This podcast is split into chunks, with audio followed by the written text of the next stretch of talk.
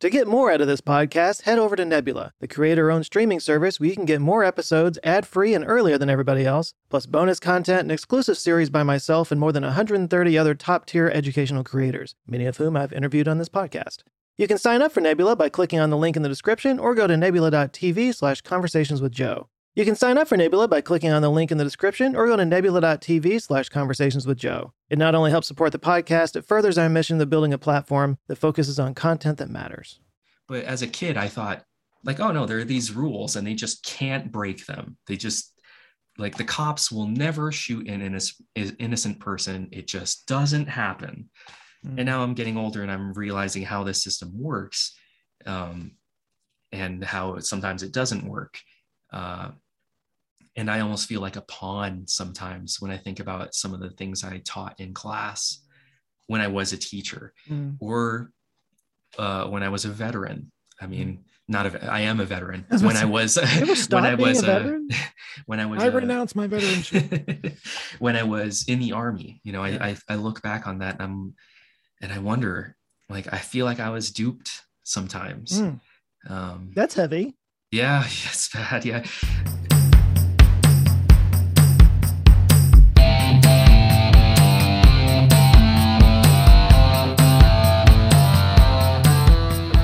I am a science communicator. Actually, let me rephrase that. I'm an accidental science communicator who wanted to be a comedian and storyteller, but somehow my focus shifted to nerdy science stuff. That became my wheelhouse. That's my comfort zone early on in the channel, when I was going for comedy, I would get into social commentary a bit because that goes hand in hand with comedy sometimes. And every once in a while, I just had something to say, damn it. Uh, but I got away from that. And while my politics definitely creep out in videos from time to time because sometimes science and public policy collide, uh, like in the case of a global pandemic, cough, cough. Uh, but for the most part, I keep my political views close to my chest because it's not really what my channel is about. And let's face it, it's a minefield, and my comments are crazy enough as it is. So I stick to what I'm comfortable with. But today I'm talking to somebody who does openly share his political views and does do mostly social commentary on his YouTube channel, Knowing Better. He prefers to keep his real name private for reasons we talk about in the conversation, so I'll refer to him here as KB. KB is an Army veteran who served in the Iraq War, and what I think is interesting about him is that he's somebody who's gone through some major worldview shifts in his life, guided by his experiences in war and through years of covering social topics and working with other creators in that space. So he kind of understands both sides of these debates better than most because at various points in his life he's held beliefs on both sides of the argument. So, in today's conversation, you'll hear a lot of shop talk between two YouTubers about what it's like doing what we do, uh, plus the differences in covering the different genres of content that we do. But we also get into some pretty political stuff. I'll come out and say it right now. Some of you might not like some of the stuff in this episode. We talk about some very difficult topics, and I'm not going to lie, some of this makes me really uncomfortable to talk about publicly. This is not in my comfort zone at all. Um, but these are the kinds of difficult conversations that we probably need to be having. So maybe me stepping outside my comfort zone can spark some similar conversations for you guys. Or leave you screaming at your dashboard and sending me emails in all caps. I guess we'll see. Either way, there's some really interesting stuff in here, and I really enjoyed talking to him. In fact, we enjoyed it so much we went a lot longer than I meant to. This is a bit of a longer episode, so maybe I should stop talking and just jump right into my conversation with Knowing Better. So, we've met before. Do you remember that? Yeah, at, at VidCon. At VidCon, yeah. Yeah. Um, yeah, we were at that standard party. Yeah. And somehow I wound up chatting with you, and then um, Natalie Wynn steps up and is talking to us. And yeah. I was like, oh my God, there's Natalie Wynn. it's Natalie Wynn. I mean, no offense to you. It's like, well, cool. It's, it's, it's oh, no, no. That's, yeah, that's, that's pretty much my reaction. Yeah. it's like, be cool, be cool. Yep. Don't say something dumb. I just said something dumb. Never fails. I feel that um, way about a lot of uh, well, okay, I shouldn't say a lot, but some of the people in standard anyway. I feel like they're just on a on a different plane than the yeah. rest of us. So it feels like it sometimes. That's what's fun about VidCon though. You just kind of like wind up randomly talking to somebody and you're like, I've been watching this guy for years. This is crazy, you know? And it, and it's funny because like as as your channel grows, people start to look at you that way. Yes have you have you experienced that? Oh yeah, yeah, yeah. Um, yeah. I've definitely been on both sides of the parasocial relationship. Now, uh-huh. um, I guess there's like three phases of it, right? Um, when you're a fan, just watching YouTubers, and they're just all sort of YouTubers. Uh, um, and then when you're just starting out on YouTube and you're like um, first meeting uh, other YouTubers at VidCon, whoever it is that you think is big, Vsauce, CGP mm. Grey, whatever, but you're just a tiny person, so you know they don't care. Um, and then once you get up to a certain level, you know, silver play button or whatever, it kind of feels like you've made it, mm. uh, and you have a very different perspective on it. But through each phase of that, you experience the the parasocial uh, aspect a little differently. Um, and now that I'm uh, established, uh, I get I have some weird fans for sure, um, but also um, very small creators reach out to me in the same way that I did. Yeah, you know, to the people who I I look up to, uh, and that's a that's definitely a strange experience to be asked like, "Hey, how should I do this?" and and I'm like, I I'm I'm asking him how to do this. What do you don't yeah. don't come to me? Um, it's a so, head trip. Yeah, yeah. So Seriously. it's um it's interesting to to kind of reflect on those different phases of of the parasocial relationship. Yeah, I did. Um, I think I've been to VidCon four times, five times now. Um, I think I first started in like 2015, and of course the last two they didn't have, or it wasn't you know in person or anything. But uh, I, I, I totally fangirled out on uh, Destin from Smarter Every Day. Uh, he was literally just standing at the top of an escalator having a conversation with somebody minding his own business and and I walked by I was like oh my god I'm a big fan I've been watching channel and then I walked away like did I really just do that? Oh yeah, yeah yeah. Seriously I, I, can definitely see why um having having been through the different phases of it I can see why um, the big people, the huge like million sub. Well, you're a million sub person now. The 10 million sub like people. Yeah. Um, why they don't really interact with fans because it's uh, just imagining what I have times a hundred or whatever. It, I I see why they kind of stay hidden and they only go to like the standard party yeah. or or like somewhat exclusive events rather than just going out on the floor um, because some fans are creepy. Um, I don't mm-hmm. know if you've experienced that yourself, yeah, but, I've had some, but yeah. uh, I, I, definitely have some stalkerish type fans that uh, I have to keep an eye out for. Um, so I had, yeah, I don't talk publicly very much about it, but I had an experience like that earlier this year. Yeah, earlier that, yeah, earlier this year, and it, um, it kind of shut me down a little bit. I mean, I didn't stop posting videos, but I certainly um I don't share as much personal stuff as I used to. Yeah. I mean, I never put like my address up there or anything like yeah. that, but you know, I I I definitely don't talk openly about things that I'm going through. Like I've got a second channel. It's called it's called Joe Scott TMI, but um the whole idea of it was it was something I could literally just like press record and no editing or anything, just no script, just talk about whatever. And and I would do that and I would talk about personal things that I was going through and you know, during the pandemic and everything, I was kind of sharing my experience of that and whatnot. But uh, yeah, I've only posted like a few times this year, and that's partly because mm. I had a pretty interesting situation develop, you know, with uh, somebody getting a hold of my phone number and calling me. And yes, know. I've definitely had the the weird fans um, find landmarks in old videos. Yes. That's why I don't film outside anymore. Mm-hmm. And people ask me that all the time. Why don't you go outside? I used to, you know, go to the park or go to some bridge or whatever it is mm-hmm. as a backdrop. Um, but people figured out where I lived. And, and this was back when I had like a few hundred subscribers. And I was oh like, God, this wow. is, yeah, like this is happening already. That you cultivated really weirdos weird. early on.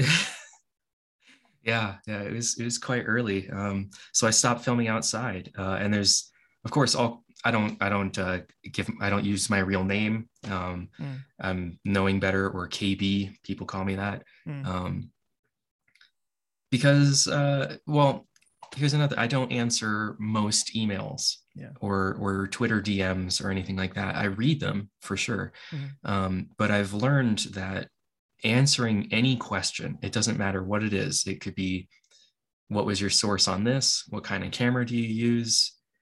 uh, can you clarify this point anything like that anything i answer uh, opens the door to them telling me their whole life story and asking me to fix their problems Mhm.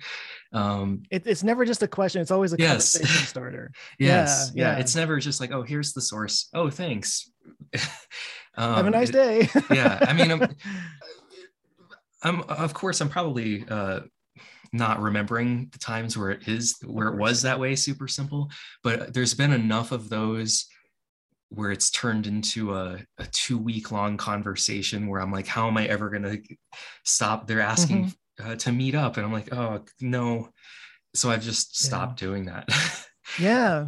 And it's funny like i i want i want to be the guy that responds to all of them Yeah, and is and is approachable and what is it that somebody coined this phrase and i'm going to murder it and not give credit but it's something like you become famous on youtube for being uh, authentic and approachable and like everybody else. Yeah. Then once you get to a certain point you can't be that way anymore and then everybody hates you. Yep. Like the very people that wanted you to become famous now hate you for being famous you know? And it's just like exactly. Yeah. Uh, I remember feeling that way about musicians when I was a kid, like Mm. finding a, a band that's that's still kind of indie, and then they make it, and you're like, ah, yeah screw Yeah. them they sold out. Exactly. Yeah, yeah. So- so the, the vidcon thing um it- it's funny that you say that about how like the really big youtubers they don't really go to vidcon anymore. Yeah. like they go there but they don't go there. Yeah, So um there there's an episode of Frasier that I feel like perfectly encapsulates the VidCon experience, especially going one year after another. Um and, and yes, I'm super white and watch Frasier every once in a while, but I haven't watched that in forever, so okay, here we go. every once in a while. It's like it's like a warm blanket. It's just like a it's just yeah. Anyway. um but anyway there's an episode where Frasier and niles uh find out about this spa i'll call it a spa i guess club whatever and it's really exclusive and they just like oh we have to get in there. We have to you know be a part of the mucky mucks and everything. So they get in there and it's everything is glorious and they've never felt this level of relaxation ever before in their lives. And then and they're just going on about it. And then like somebody walks out of a gold door and they're like wait what's that? And they find out there's a level above that that that you know and now this is garbage. This is the worst. I, I am insulted by the level of treatment that i'm getting. And so they like do everything and they they twist arms and whatever to get into the gold level. And then they get in there and and then they find out there's a diamond level. Yeah, yeah, and then it's just like oh no we have to you know. The- and then the they eventually wind treadmill. up like yeah yeah they, they eventually wind up just like out in an alley because they mistook the door for an exit door. Anyway. But but you uh, vidcon's the same way because like i guess level zero would be not going at all and Yeah. then the, there's like the first level that's community and then there's creator and then there's industry. So like the first time i ever went i went as a creator. And then the next time i was actually working for a guy so i went uh, in the industry level. And then and then when you're at the industry level like this is the top level. And then there's like oh no there's all these parties that you have to be like represented in some way to get in there and stuff. Yeah. so there's still Yeah. this other level.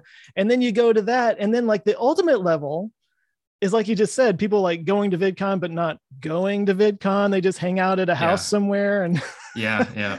and so you're right back where you started really because you're not actually going into the Yeah. events the first VidCon I went to, um, I went as a creator, and this was back when I had maybe 3,000 subscribers or something. I was still quite small. Mhm. Um, but that's your first VidCon is when you learn about all of the, the special parties that you're not invited to and all the wristbands that you don't have. right So, yeah so it's it it becomes a, a quest to get as many wristbands as Yeah. you can. and you see some guy with them all the way up the arm like who is that guy really special person. yeah Yeah. but it's not always about like how big your channel is. I've seen it, it is sort of like an inner circle thing. There are people Oh, yeah, for sure, connected yeah. in VidCon, and uh, actually the last time I went, and this is very not my best side, but uh, I'm having a conversation with a couple of people that I'd met before, and we're just kind of catching up, and then they got to go into this like VIP area that I couldn't go to, but their channels are like half the size of mine, and I'm like, hey, I'm I'm good enough, and I just felt so insulted and. It shouldn't be about that, but no. Yeah. There's a lot of that, knocking you down a peg or two.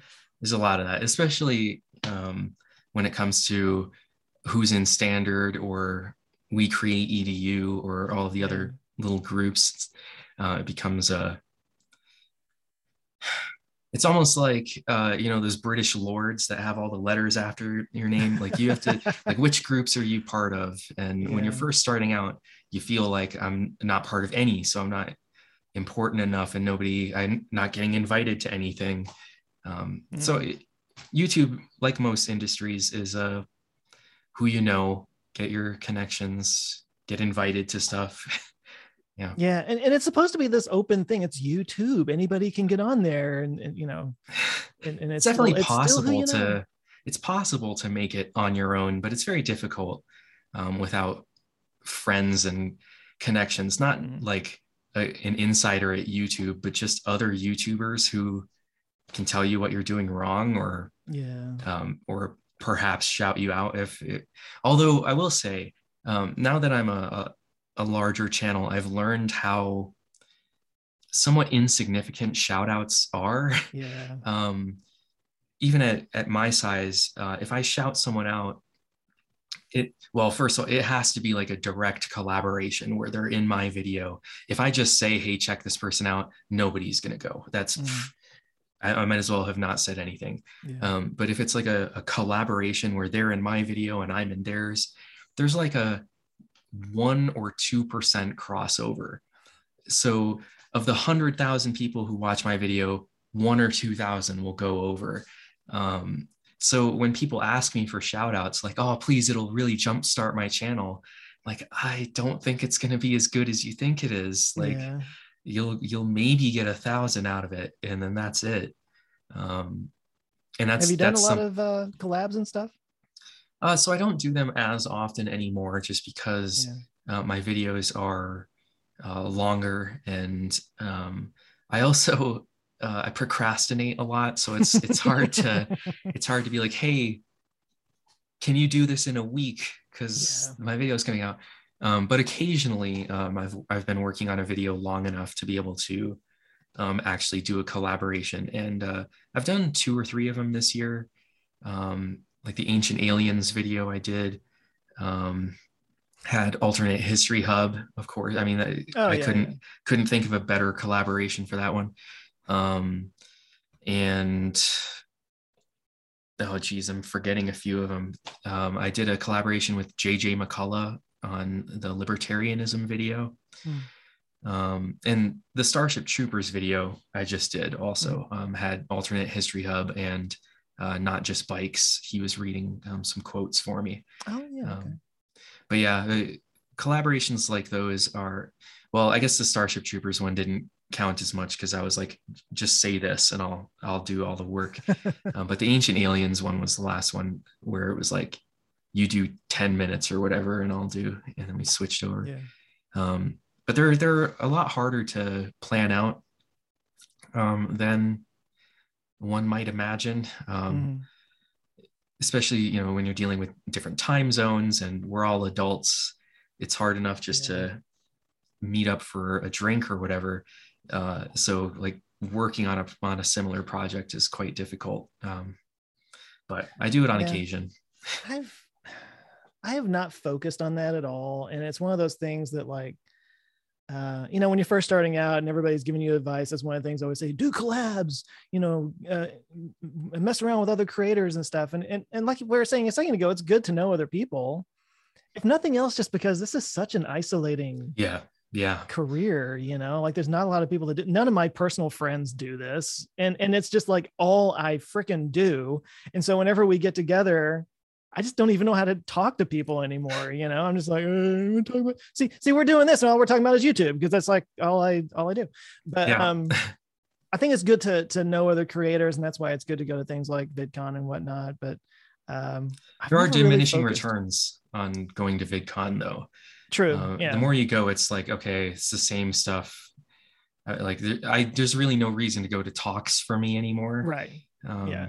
Unless it's some super rare thing. Like I don't go to just how to do your audio. Yeah. No.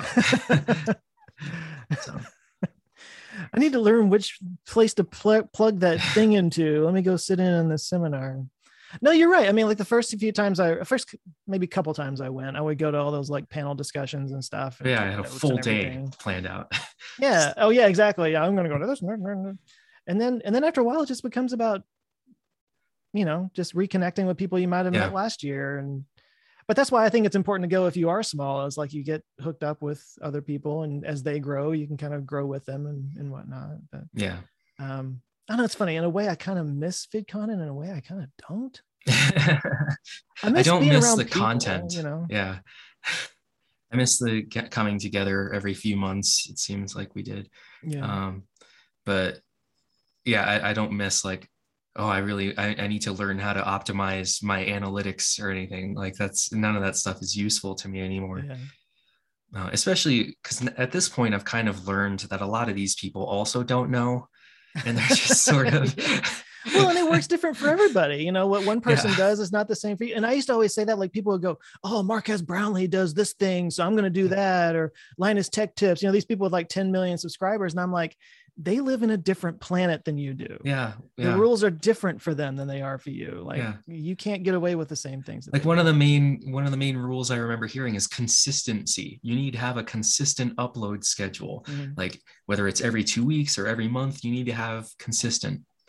Look at CGP Grey or ContraPoints or any of those, they don't have an upload schedule and they do fine. Like once you reach, once you cross right. a certain barrier, the rules no longer apply really yeah. and you can just do whatever you want yeah, i'm like not there yet i don't think if Vsauce puts out a video right now it's an event yes yeah like everyone deal. stops what they're doing yeah yeah but that would not be the case for me yeah, yeah, me neither um now, having said that, I've been very ad- uh, adamant about the consistency thing. Like I, I put out every Monday mm. videos.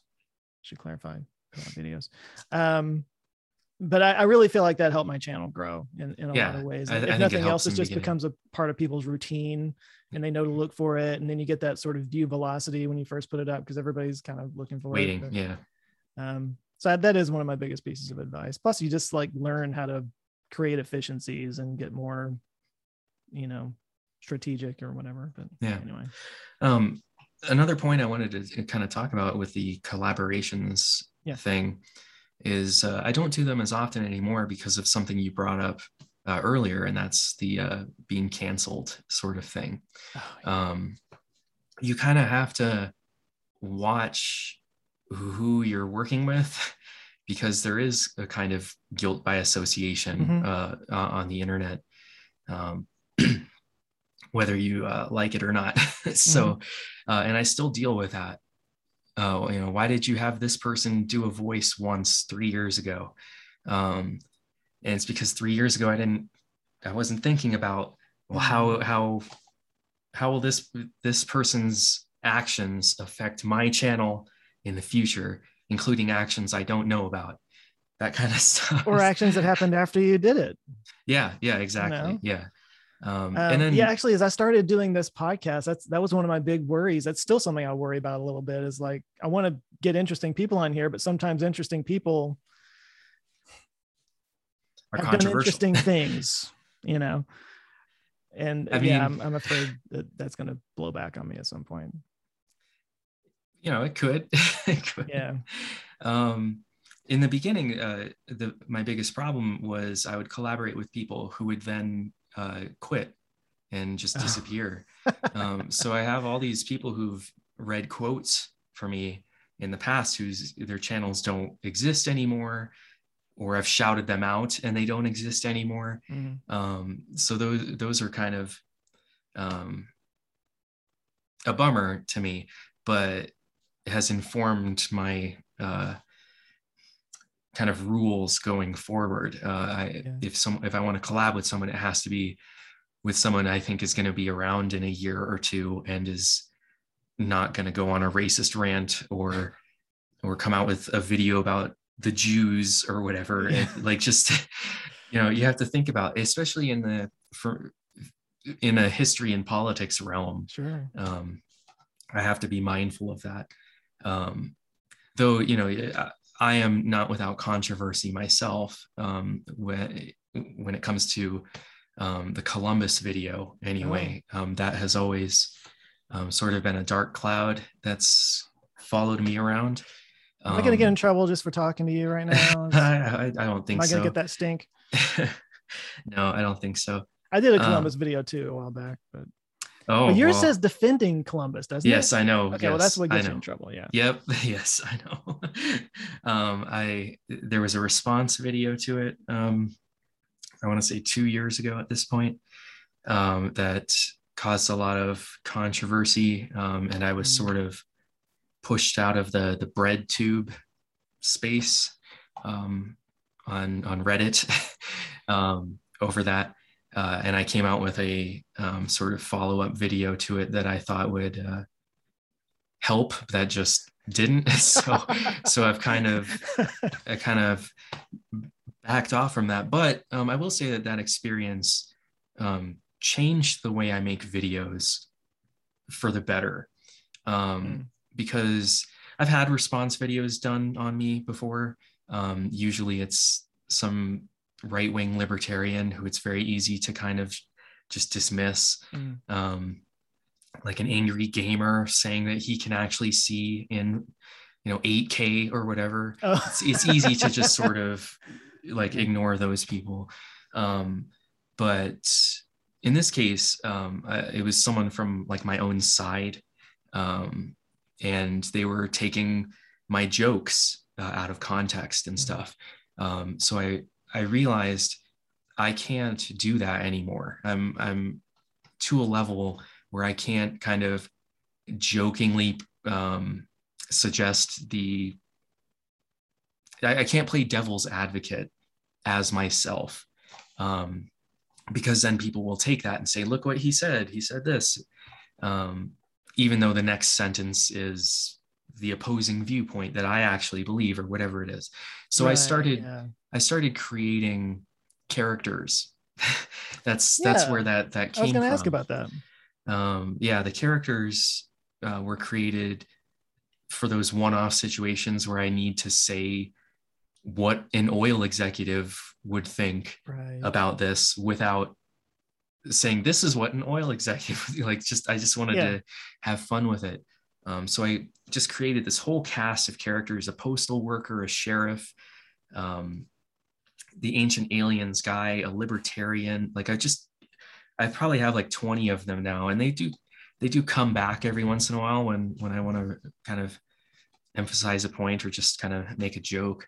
Um, but that that came out of that realization that um, if I want to be a, if I want to talk about both sides of an issue, um, I need to present the side I believe as me, mm-hmm. and then there needs to be a, another character, um, and I, have made it so that the lights change. Like there's there's all kinds of cues, mm. so that if I'm ever cut out of context, I can be like, the light is orange. I'm wearing a costume. Like, come on, this is this is not what I believe um, and so far it's it's worked quite well. That's um, smart. Well, no, thanks. it is. It's really smart because uh, I haven't, to the best of my knowledge, I have not had like a response video calling me out for anything that I'm aware of. But I do get, um, look, it's it's part of storytelling that you kind of shift directions. You know, you present one side and then you present another, and yeah, then oh, yeah. here's a piece of information you didn't have before, and now it swings it back the other way. That's yeah. that's how storytelling works and people don't wait to hear that alternate side of it before they get the down worst. in the comments and start flipping out at you and it's like you the, the worst response videos are the ones where they they press play and they're watching along with you and then they pause and they're like this is ridiculous. I bet he's going to say this this and this and look how wrong he is. And then they press play and i correct i say exactly what they just said and they're and they're never like oh oh. Yeah like i guess i guess i'm wrong and and he actually covers this. Okay. Um, or it's 10 minutes later i bring that up. Uh-huh. they never like go back and think or and say uh, oh i needed to take the story in whole and not minute by minute. Um, but this response video in particular was quite a deep dive into mm-hmm. my video. Um, and i did uh, realize that my portrayal of certain um, events uh, was inaccurate or uh, could have been better anyway. Mm. Um, I don't think there was anything in the original video where I was like, that's just, it's just wrong and I need to delete it. Because um, I have taken videos down um, when I find out that some major um, Yeah. Fact is incorrect or my point uh, is no longer valid or whatever. Um, but I don't feel that when it comes to uh, the Columbus video yet. Anyway, um, my my views are um, definitely shifting and have been uh, wildly over the last two years, Mhm. um, just because of oh well, I'm now that I'm doing YouTube full time for sure, um, and of course everything is closed. Um, I've just had a lot of time to research the things I want to know more about.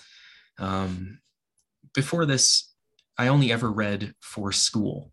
Um, I didn't really read for fun. Like I didn't, I couldn't justify sitting down and reading a book I wanted to read when I was supposed to be reading this book for class, right? um, so I just, I just never really read for fun. Um, until YouTube, uh, and lately I've just been, I've been reading a lot about um, the things I, I've always been curious about. Um, so I, I, before COVID, I did this big series of um, all that changed in 1972 about how all, a lot of stuff that we kind of just assume has always been this way didn't happen until 1972 or Hmm. 71 around that time the post office the police that kind of stuff um, and while learning that a lot of my a lot of the preconceptions I had, or at least what I was taught about politics and the way the world works, and this is just how it is. Uh, I, I realized it hasn't always been this way, and and you changed it, Dad. Like, like your generation yeah. is the one that did it. Um, so I'm like, well, what else? What else um, ha- am I wrong about? Um, what else is newer than I thought? Um, and you'd be surprised uh, at how much it, around us is new, and we're still trying to figure it out. Of course, everyone uh, brings up cell phones and the internet, Mhm. um, but the police and the post office. The police didn't exist until the late 1800s. The post office, n- not until the late 1700s. Like these are all fairly new things. Mhm. Um, as school as well, like that Compulsory education. yeah. yeah like i just had growing up i always just had this vision of life let's say even colonial life that was basically like what we have now minus tv minus radio Uh, minus the internet. Like i just sort of subtracted the things i knew didn't exist. Um so in my head like the pilgrims are all living in single family homes. The dad goes to work. The mom stays home and does chores. Like that's what's going on in my head. And that's not at all what life looked like back then. Like there were 20 people to a house and they're all sleeping in the same bed mhm. everyone got up and worked at the same time it like it was very depressing really Yeah. when i learn about it it's uh i'm like uh, right now i'm learning about company towns i'm making yeah. a video about company towns um, and i thought this was going to be a somewhat si- simple video of yeah the company owns the house or the housing they pay you in script and and isn't that terrible? Whatever. You owe your soul to the company store. Yeah yeah. Um but i'm as i'm learning about it almost every town in america was a company town when we started. They were all textile mills or Mhm. cotton plantations or whatever. Um, and everyone lived in company housing. You worked a 12 to 14 hour shift. There was a town clock. Everyone went to work at the same time uh, there was no alcohol no gambling no dancing. Like the company controlled your life even your off time Uh-huh. because they owned the town and they said what was allowed inside.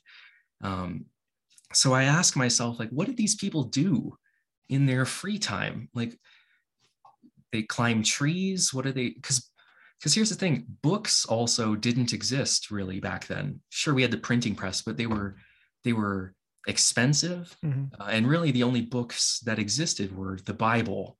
That's it. Like mark twain wasn't alive yet. Pride and prejudice hadn't been written. Like no, Yeah. books just didn't exist. So everyone just read the bible and that's why you have these like religious movements uh, the mormons and jehovah's witnesses and all these others um, that are also extremely new. Um, so just learning this stuff about how drastically life has changed in the last few hundred years and how we are still figuring it out. Like Mhm. like we've we still somehow think you're supposed to work 40 hours a week. Why? Because because some company decided that once and and now we just we're like no we should do this and you should work harder. And in english anyway um your entire identity is your job think about how you answer that question. When someone says what do you do? You say i am a teacher. I am a youtuber. Yeah. it's, it's not i make youtube videos. It's this is what i am. This is my, identity. work. Yeah. yeah. Yeah. it's so bizarre to me that uh that how new this is and that we're one of the only cultures that does that uh, english speaking especially but america for sure. Yeah. um, where we're everything is about work um, and if you're not being productive you're you know idle hands are the devil's whatever blah blah. Um, it's it, it's strange to me and uh, i'm starting to question a lot of the stuff i was taught as a kid about how america is the best place ever.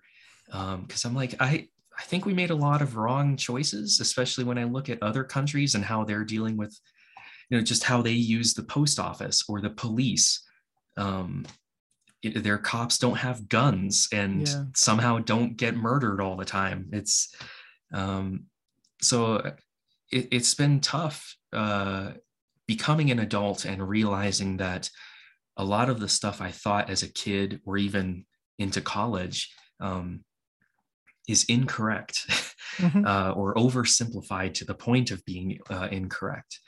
Um, and I'm like also folk tales that became legends that became Yeah. truth or something. Yeah, exactly, Yeah. exactly.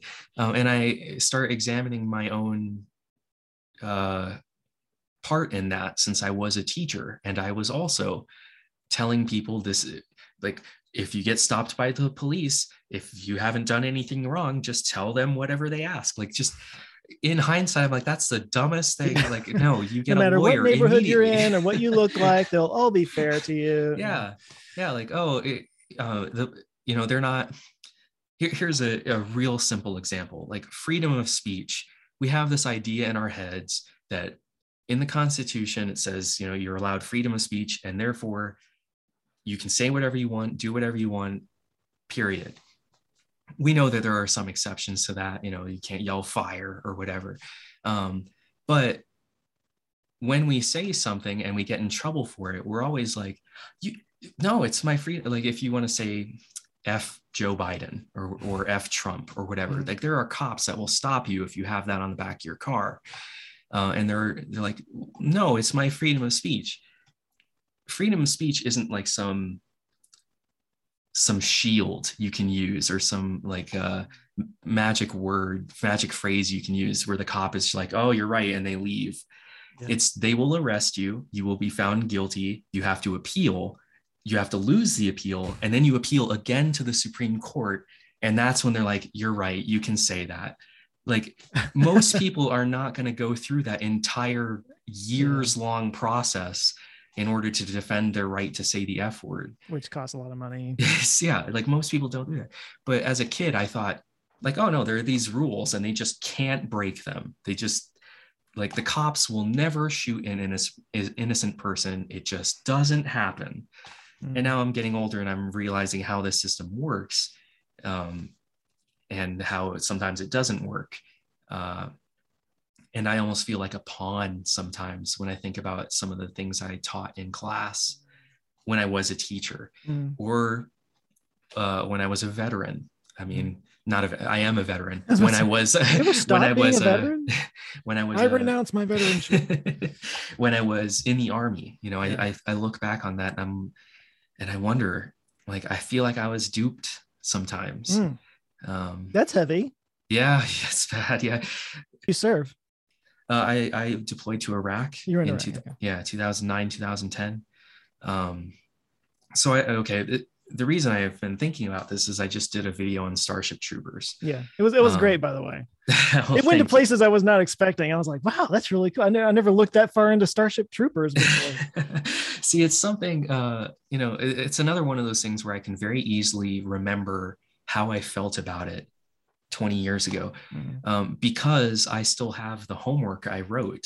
So I have the paper that I wrote in college talking about Starship Troopers and talking about how I really think this is a good system that we should have and stuff like that. Mhm. Um, we went, actually went over this on my Twitch stream. Um, I pulled up all my old homework and we read few th- we read through a few of them.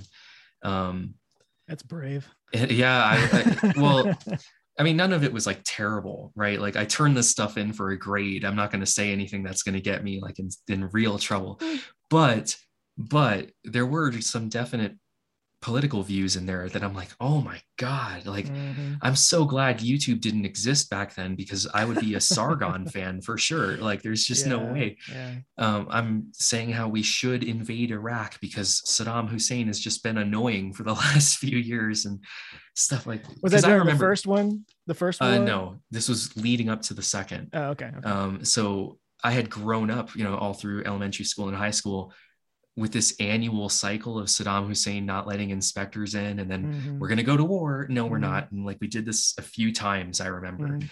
Um, so I wrote a paper like, he's just going to keep doing it. Let's go. And it's just terrible. Like, uh, so I can see, I can see like where I used to be and how I've viewed this particular piece of media over time. Um, so like I saw the movie, I loved it as a kid. You know, it's just a it's an alien war movie. It's it's gross, it's violent. The music is awesome. You know, it's just a it's a good movie. It's objectively it's a good movie. Um, and then in college, I read the book, and I'm like, oh, the politics of the book is just so much better. Um, it, it just makes so much more sense.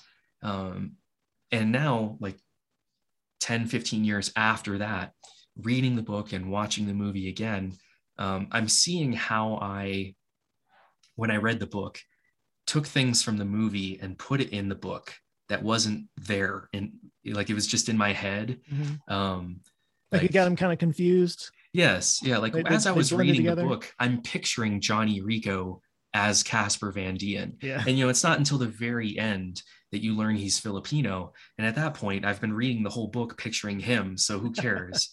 you know, that's that's kind of how it was. Yeah. Um so so anyway, Starship Troopers was absolutely um, an inspiration for me to join the military because I wanted to be like that. I wanted to Mhm. be the hero and You want to do your part. yeah exactly uh, exactly um, and so doing this video um, recently and going over um, how i felt at the time the message of the movie and the book.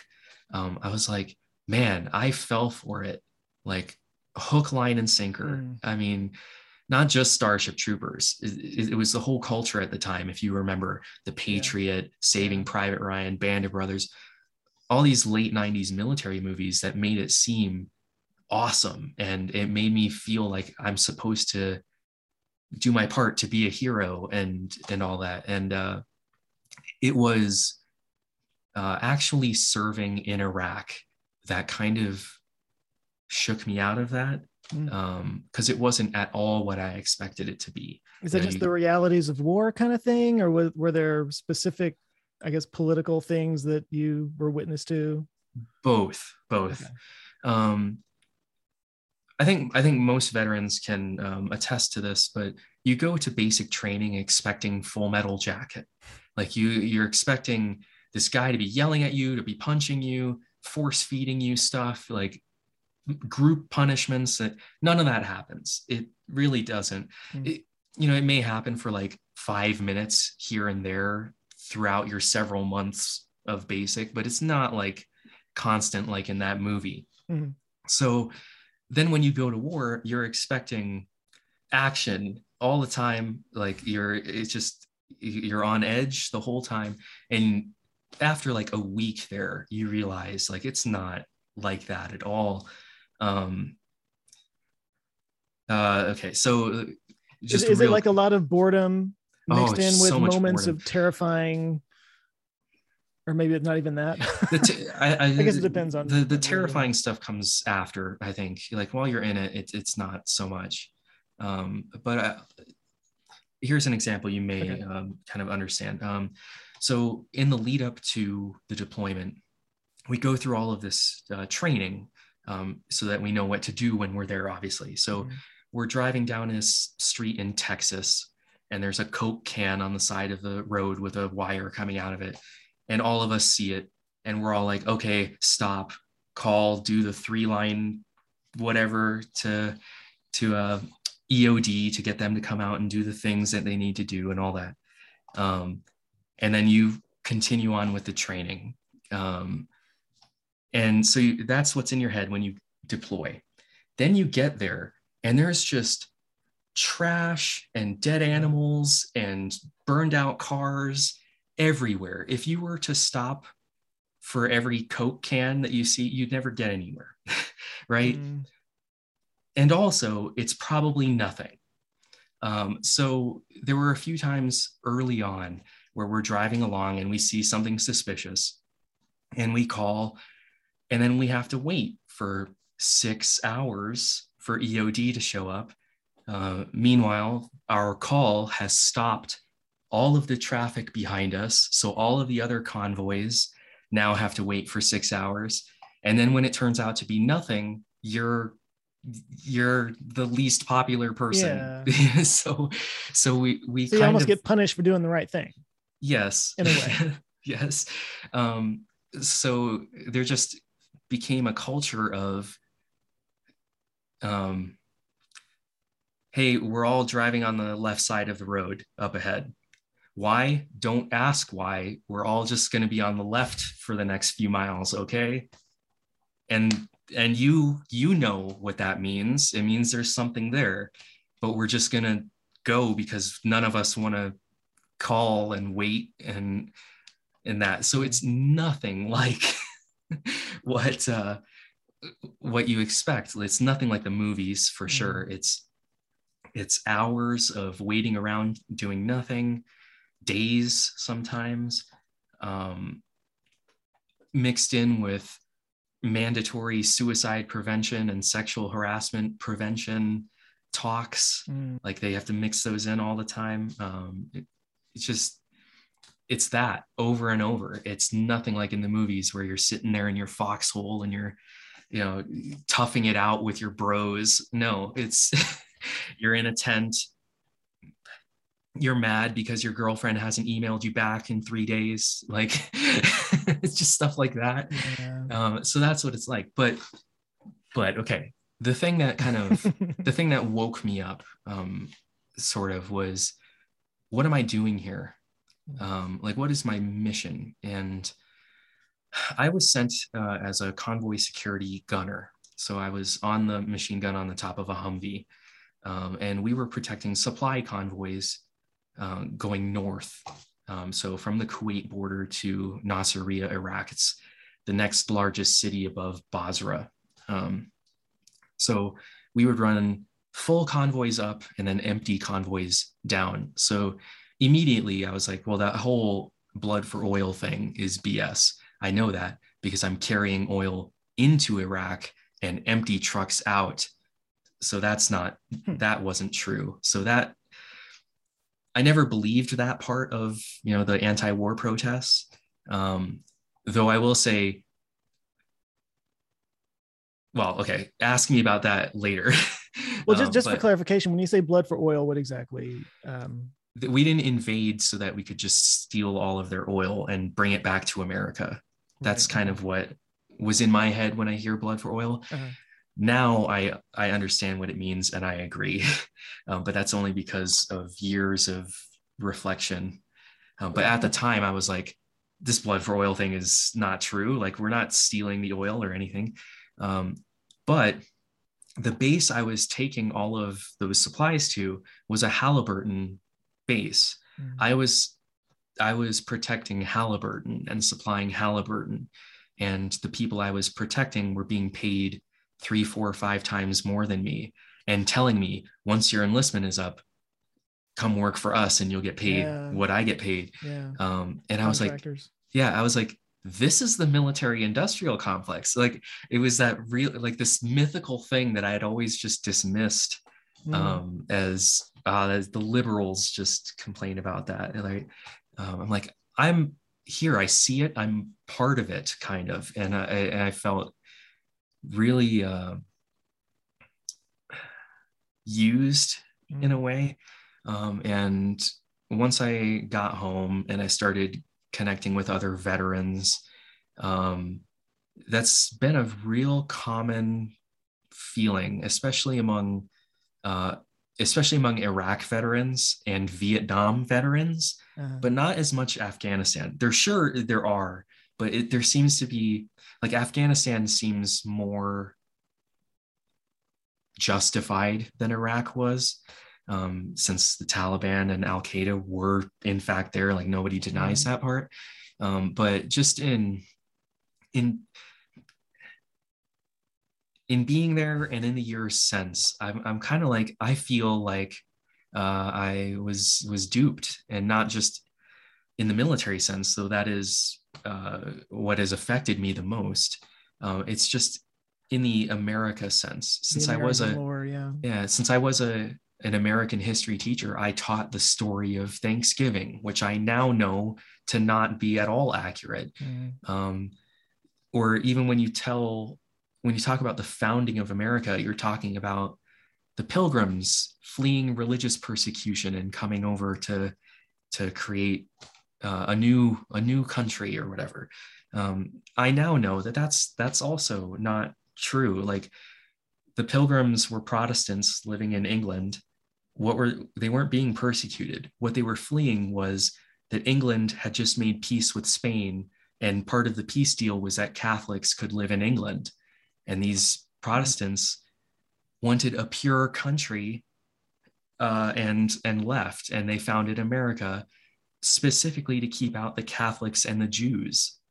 And that's not a very nice story is it? So we tell ourselves it's this oh they were they were coming over to like that's why there was so much anti-catholic uh, and anti-irish anti-italian immigrant stuff mm-hmm. because it was specifically founded to not have them included. you people? Yeah Hi, I'm Joe Scott. You might remember me from the podcast you were just listening to, and I'm here to talk to you about CuriosityStream. Have you ever found yourself endlessly scrolling through titles on one of your streaming services and you just can't find anything that really gets your brain going? And maybe you thought to yourself, it sure would be neat if there was a streaming platform that only streamed high quality, mind blowing documentaries and educational programs from some of the best filmmakers around the world? Have you ever wanted that? Well, so you're in luck, because that, my friend, is CuriosityStream. CuriosityStream is the premier streaming service for documentaries and educational programming with thousands of titles to choose from and everything from history to futurism, science to art, whatever you're interested in, you can find it there. Seriously, the only problem with CuriosityStream is that it's littered with rabbit holes that you can easily get lost in, so be sure to pace yourself. And they're always adding new content, like the series What Went Wrong, that examines some of the biggest disasters and mysteries of the last 50 years, including the Challenger disaster, Malaysia Airlines Flight 370, and London's Grenfell Tower fire that killed 72 people in 2017. Oh, and have you ever been watching really great documentary programming and thought to yourself, hey, it sure would be neat if there was something like that for my favorite YouTubers? If so, then you're in even more luck because when you sign up for CuriosityStream, you get free access to Nebula, a streaming service created by some of your favorite YouTubers where you can see their videos ad free and where they can feel free to experiment and try new things without the dreaded algorithm hanging over their heads. I'm on Nebula actually, and it's the only place you can see my Nebula exclusive series Mysteries of the Human Body, where we delve into the weird and sometimes scary world of unexplained diseases. It's a fun time. There's also original series from Real Engineering, Wendover Productions, Legal Eagle, Minute Body, the list goes on and on. Nebula is like our own little piece of the internet, and you're welcome to join us. And the crazy thing is, you get both of these streaming services at a ridiculous discount if you sign up at my special link, which is curiositystream.com slash Joe Scott Pod. That's curiositystream.com slash J And here's a crazy thing. Usually you can get 26% off for both services when you use my link, curiositystream.com slash Joe Scott Pod. But because it's the holidays, they've got a special deal going on. You'll get not 26%, but 42% off a yearly subscription, meaning you'll get two streaming services for an entire year for $11.59. So one more time, that's curiositystream.com slash Joe Scott Pod, and you can start streaming smarter. And thanks to Curiosity Stream for supporting this podcast. I think, um, sort of on that on that note, like, uh, w- there's there's been a bit of a reckoning. It feels like in, Yes, in our country yeah. over the last couple of years and whatnot, uh, and that has exploded in negative ways in some, in some cases. Y- You know, th- I have black friends, and uh, I don't know if it was because of everything that was going on, but you know, it opened up some conversations about the different realities that we live in, you know, Yeah. and um, everything from one friend saying that he he would love to have a Tesla like I have, but he knows he'll get pulled over. You know, like he's just he just he can afford it. He can afford nicer cars, but he's afraid to because when he's driven around in nice cars, he gets pulled over.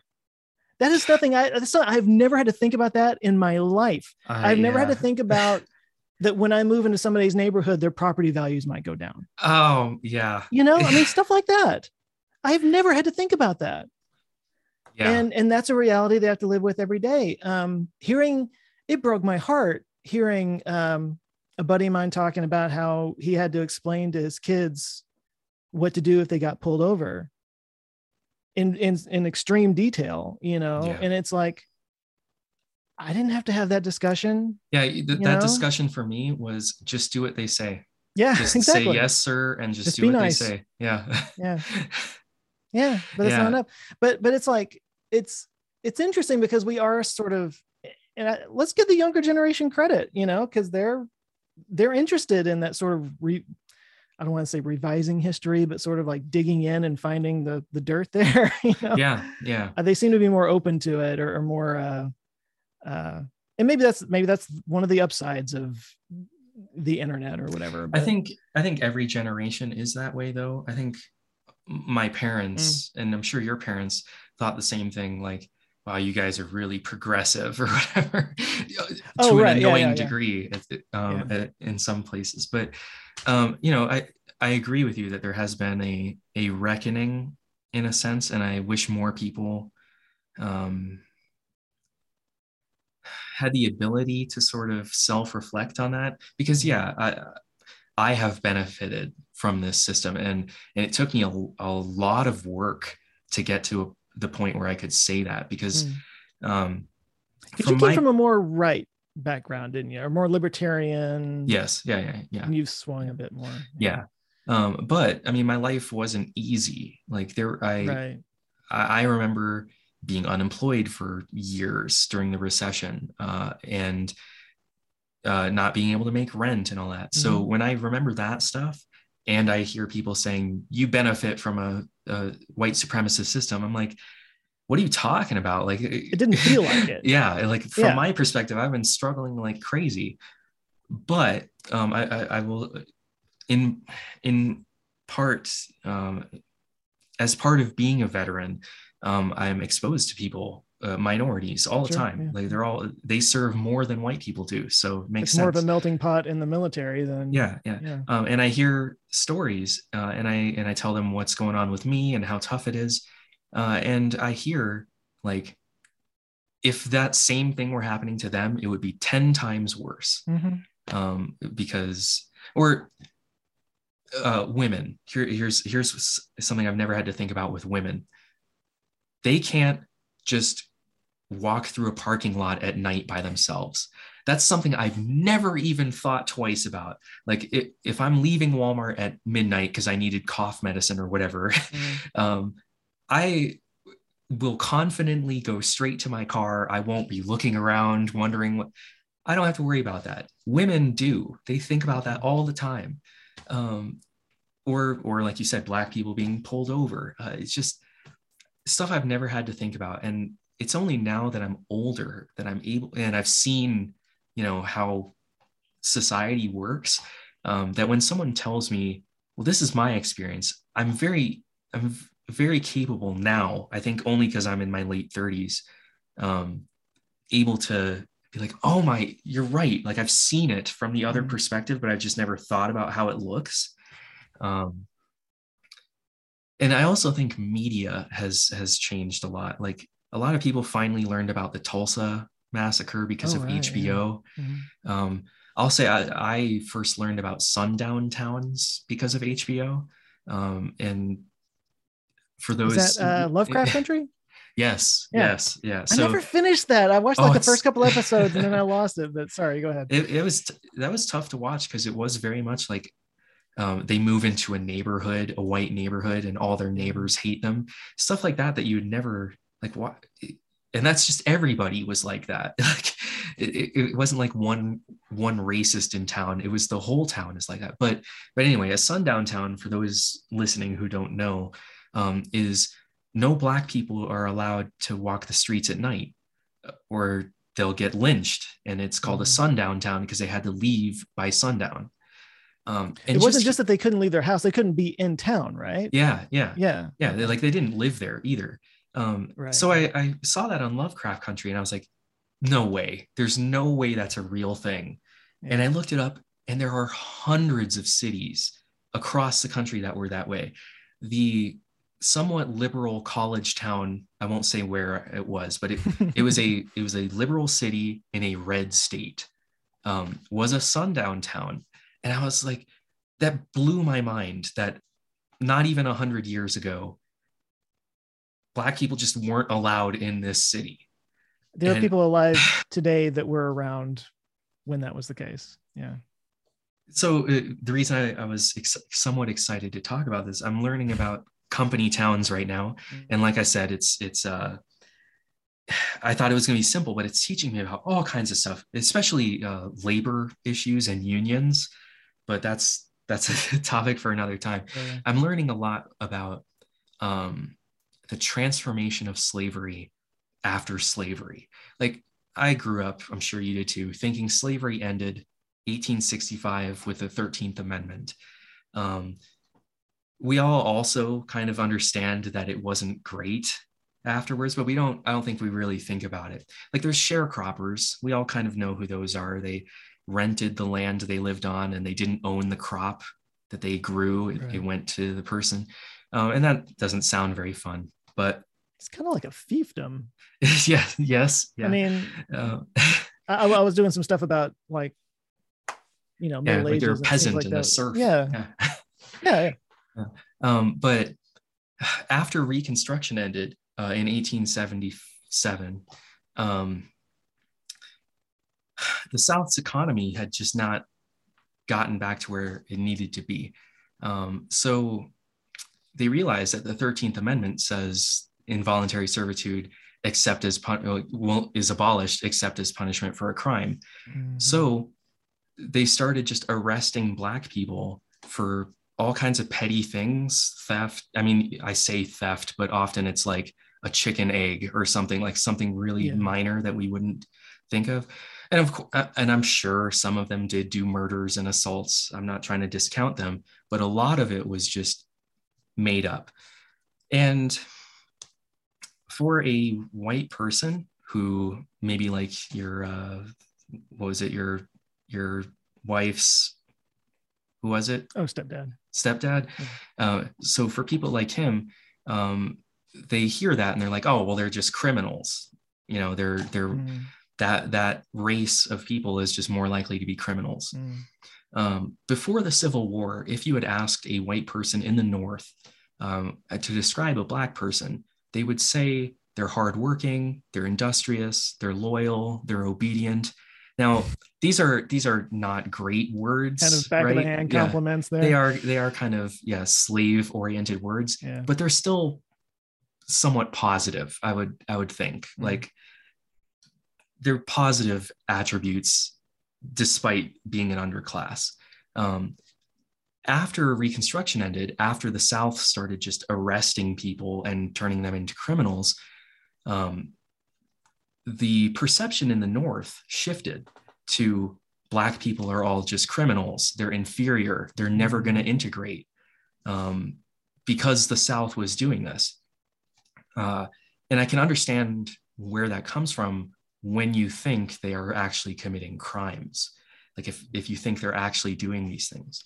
But one of the most popular laws that the South used to get people into this, this pipeline um, was a vagrancy law, uh, which is it is illegal to be unemployed, which which a lot of people were at that time, not just black people, but weirdly only yeah. black people were getting arrested for this. I feel like this is going to come around to the company town thing again. Yeah, yeah, yeah, yeah. Because yeah. if you're so, if you're a company that owns a town and somebody doesn't work for you, then what the hell are you doing here? Yeah, well, Sorry, that's that's one aspect of it. Yes, the company could control who was in it, but um, after um, the Civil War, after Reconstruction ended, um, these company towns uh, would hire these company coal towns specifically mm. would hire prisoners in the South to work in the mines. So someone would be arrested for being unemployed, be labeled a criminal, and then have to do slave labor in a coal mine. Mm-hmm. And this this went on until the 20s, um, when a white person was caught up in it and died, and and this happened in Florida. And everybody was like, okay, no more convict leasing was what the program was called, convict leasing. Uh, and they sort of, the South kind of shifted strategies uh, in a way that you may not expect. Um, they they kind of shifted to debt peonage, which is you owe me money, and um, you're going to work for me, and I'll feed you, but you also owe me for the food and the housing and then the debt just keeps going. it's like Victorian workhouses. Yes, yes, exactly. Yeah. Uh, and company towns were were popular for doing that, uh, or did that very often. Um, and again, America was like, okay, no, you can't do that. That's that's serfdom, and this is America. So they made that illegal. So then the South, people in the South, stopped doing that too. They stopped doing convict leasing. They stopped doing debt peonage, and then they just kept slaves. And when the, the cops are like, you can't, you can't like have this person working for you and not pay them. Uh, and like, why not? Because the 13th Amendment says slavery shall be abolished, period. It doesn't have any punishments or anything. It doesn't say those caught with slaves will serve 10 years or anything. Mm. So slavery wasn't illegal in America until 1935 when when FDR signed that into law. When do you think the last slave in America, not not like sharecropper or wage slave, none of the none of the gray area stuff, like chattel slave. When do you think the last slave was freed in America? I don't want to know. I was probably alive, wasn't I? Thankfully, no. 1942. 1942. Okay, okay, okay. World War II. Say 70 something. God. World War II was already happening, and the last slave was freed. My grandma was walking around on the earth when mm-hmm. slaves still existed in America. It's amazing. So, so not only have I now understood that slavery has just sort of changed names over the years, um, but I'm recognizing a pattern. So the drug war, all of a sudden, drugs are illegal in 1971. Um, they weren't illegal before that. White people do drugs too, but man, they sure do like arresting just black people for this. um, and I, so I see this happening, and I see um, the origin of they're just criminals. They're just more likely to be criminals. Um, or when I did the school stuff, the uh, they just have bad IQs, low IQs. Mm. Um, and no one ever stops to think that maybe that neutral thing, the law, the IQ test, or whatever it is that they're using, isn't actually neutral. Um, and that's kind of where I've landed in my uh, in my journey as an adult, but also a YouTuber is is this actually neutral? And then I explore that. Mm. Um, so schools, company towns, whatever it is that I'm I'm looking into, I'm I'm trying to like is is the story I was always taught, is that the real story or or am I uh, looking at it through the same rose-colored glasses that I watched Top Gun and Starship Troopers with, where I'm just Mhm. like, yeah, America is the best because whatever, and uh, and I'm because I'm here. because I was taught that, yeah, Yeah. So I, I, I guess here's my corollary to that. Um, so I live in Texas. I've lived here my whole life, and um, you know we have our own mythology about how we were created. We had our own revolution. We had a, we were our own country for a little while there. It didn't last very long, but um, so I mean, yeah, we. Uh, where where are you from? I grew up in Hawaii, Oh wow. which which was also its own country for a little while. yeah, and it, uh, there's some iffy stuff there too. yes, yeah, yeah. from what I've heard. Well, okay, so so the story of how Texas came to be was that you know uh, it was owned by Mexico, and then the the ruthless dictator Santa Anna started like taking away our freedoms and and you know uh, imposing uh, uh, oppression upon us and all this stuff. So that the Texians fought back and and they all sacrificed themselves at the Alamo. And then Sam Houston yelled, "Remember the Alamo at San Jacinto!" And they beat this this um, this amazing army that was like one of the greatest in the world at the time and because the texans are so strong and everything and, and we've been badasses ever since. Like that's what you that's what you get taught in school.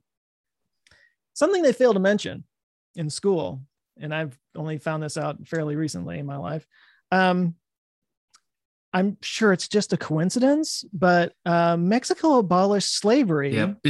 just before the texas revolution. Interesting that. Yeah. kind of reframes everything uh, that happened at the Alamo and whatnot. And I, I was I was thinking about this and I was like, okay, so so Texas fought for slavery twice, and they're the only state in the country that won a war over slavery. I hadn't thought about that part. So you know, it's okay, I might be mixing this up. Did they win it on their own, and then the U.S. Mexican War just happened spontaneously by itself few years later, or was wasn't the Texas Revolution just the prequel? I think it was a prequel. Okay.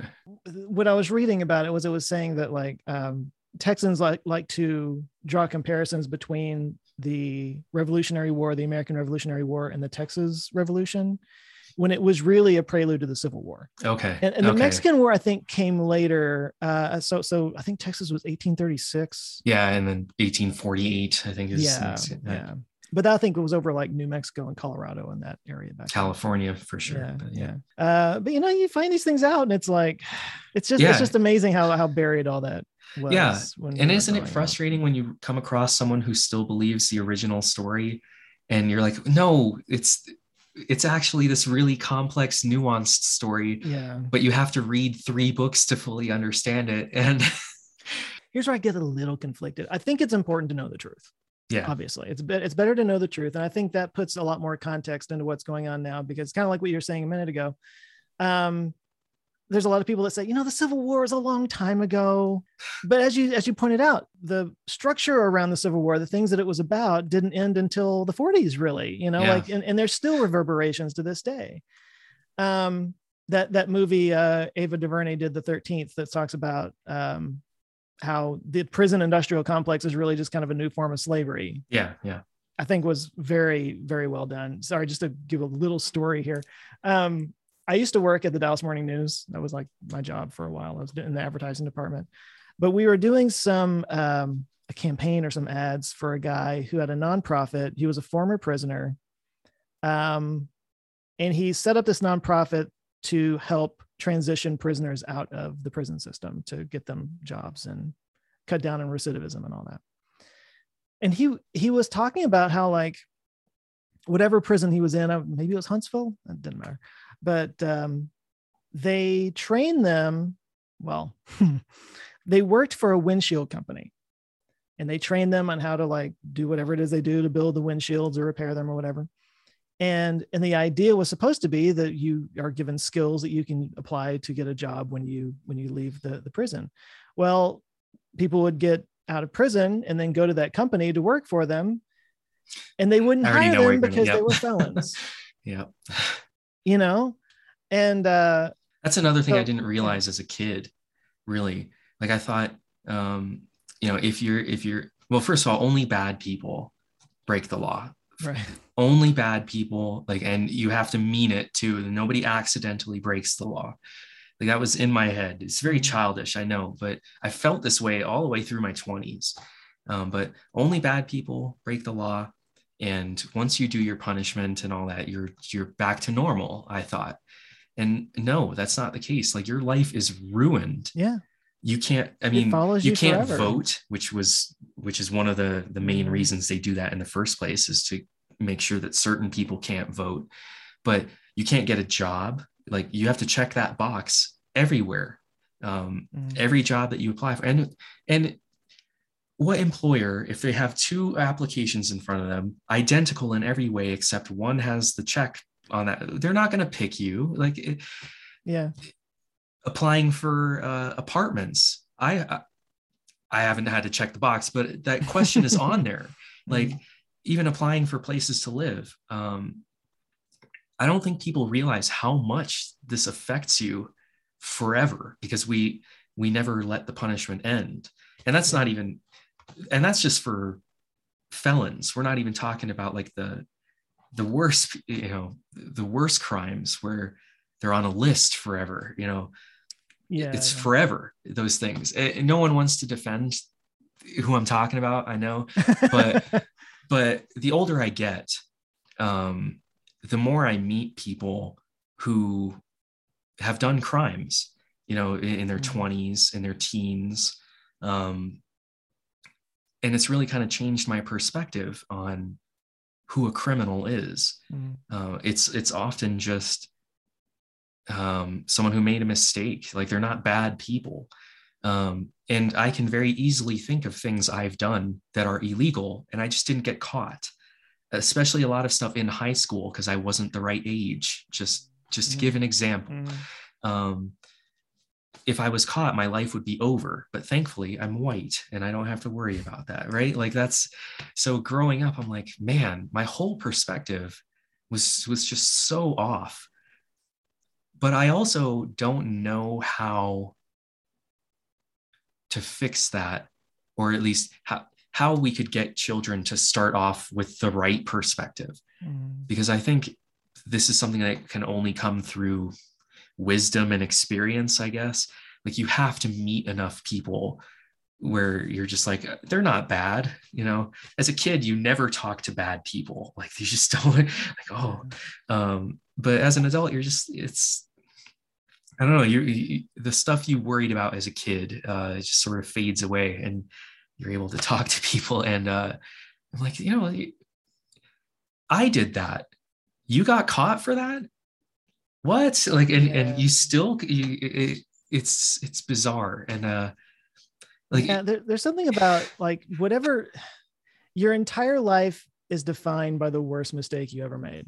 yeah, In that Yeah, I can't moment imagine that. you know, yeah, there are some bad people that probably shouldn't be in the general population, but then there's also people who are their hands were their hands were forced forced their hand anyway uh for, for for economic reasons or just they were in the wrong place wrong time or or they just made one bad decision or something Yeah. you know and it's But we- rough like it's it's it's hard to um advocate for yeah, yeah. No one, felons. yeah, yeah. you know. No politician is going to be like lighter sentences for prison. It's not. Oh, yeah, yeah, yeah, that- you, you can't get elected if you say let's let's be good to to criminals yeah. yeah, Although- no one. I mean, if somebody like I I feel like it should be if you served your time and you you've paid your price, you should be able to get back to to life of of Yeah. some kind, you know, because it shouldn't be about just getting you back into prison. It's just I don't so being in Texas, everything is very much just like tough. Got to be tough on the prisoners and criminals. Um, but I feel like that's kind of an American thing too. Like it's just sort of in our consciousness that like, you know, oh, you're a bad guy, good guy. You're a bad guy and you're now, you know, shunned forever. And, but um, they could be productive members of society if things were done a little bit differently. what that is, I don't know. And, and it's difficult, you know? Yeah, I, I, do think it's strange that we've always frame it as they could be a productive member of society. Like you have to be producing it goes back to what we were talking Oh. about earlier but you're not the only person to say that which is why i bring it up like uh, that always seems to be the goal is to get back into about- society and work a beneficial member of society. yeah Not necessarily because you work at a company or something, but because you're contributing to whatever. Yeah. I didn't mean it like that. Making me sound bad. Yeah, I think that's very much part of America from the beginning that industrious, hardworking, pure uh, sort of myth that we told ourselves that we are. Again, this this touches on the company town thing. Uh, a lot of uh, while researching this, a lot of the time I found myself saying like, you can't just kill someone for that because they wanted a raise or because they didn't want to work a 14 hour shift. You can't just can't just kill them. But we did all the time. Um, like whenever there were striking coal workers we would call the Oh. army in and they would just mow them down. Mhm. and uh and i'm sitting there like you can't do that Watch me. but yeah we we did it all the time and some say that we still do it um and i guess that's that's something that um has really been shaking me a lot because uh even when i think back to the 90s uh, with starship troopers or the lead up to iraq uh, people were telling me like this is just the military industrial complex. They want to invade for oil. They want to make money. They you know they're doing this for evil reasons. And i was always like no they're not. Like you're just making stuff up. And now that i'm starting to realize that we've done that in the past and even in our recent history um i'm like i wish i could find those people who told me that and apologize like there were professors who Mhm. told me there are no WMDs in Iraq. We're it's a complete lie. We're we're just going there for XYZ reasons. And I just dismissed them. And I wish I could find who they like. I looked at my transcripts. I was like, who did I take this class with? And the names aren't there anymore. So I'm like, dang it. I wish I could reach out and be like, I'm so sorry. You were right. I'm sure you never hear this. That's why I wanted to write this message. Oh. but, but like this uh all it sounds to me like one of those things that keeps you up at night, but the other guy probably Yes. forgot about years ago. Oh yeah, they probably don't even remember Yeah. me. Yeah, but it bothers me because I'm like I dismissed all these people who I now know to be right. That bothers me a lot, a Mm. lot more than it should, I guess. So I'm trying to figure out ways to to undo that for more people, so that more people can um, can kind of wake up. Um, it's it feels weird to say it that way, but uh, once you kind of start to notice systemic racism, you see it everywhere. Like you notice it in all kinds of places. Um, and it, it just takes that sort of initial spark, I guess, to get people to be like, oh, wait. And then and then they notice. I don't know if that's how you've experienced it, but I know a lot of people, like once they see it, it's everywhere. Um, and that's So- been a, this is where I do get a little bit, I don't know, conflicted or whatever. Cause like the least helpful thing you can do in the world is to say, you're racist. yeah, yeah, I agree. Like that just immediately puts up walls and makes people defensive and stuff. And in the case of like my my wife's stepdad, like I was saying, you know, she wasn't even talking about him specifically. She was just talking about systemically, and but he took that as a personal affront to him. Yeah, um, it becomes really difficult to get those ideas across without it being, um, you know, pointing fingers and, and saying things that are going to get people all defensive. But also, also, you tell me what you think about this statement.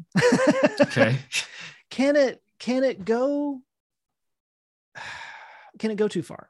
Yeah, because like if if like you said if if once you see it you see it everywhere it's kind of like a Baader-Meinhof kind of thing you know yeah, um to somebody who probably needs to hear the message it just comes off as constant belittling or constant negativity Yeah. toward this thing that they identify as being a, a person of a certain class or just an an american or whatever um i mean i'll just use the word it can get obnoxious yes, I agree. Yeah. and maybe even counterproductive. Yeah. And I don't know where the line is because I mean, what it is kind of like an awakening, a, a, a, taking of the the pill from the Matrix. I won't say what color, but yeah. uh, but but you know, like once you wake up to it and you start to see things in a different way, you want to talk about that, regardless oh, of yeah. what it is, whether it's negative or positive, or whatever you know. Um, and I think some people can sort of go a little bit too far with it. Um, I mean, like we just had Thanksgiving, and obviously, like you just said, you know, it's what really happened at Thanksgiving and with the genocide of the indigenous people and everything. Of course, it's it's tragic, and you know you you should be aware of all that. But but now I've had people like on my Facebook timeline that are like boycotting Thanksgiving, and I'm like, okay, does me not seeing my family and eating turkey make anything better?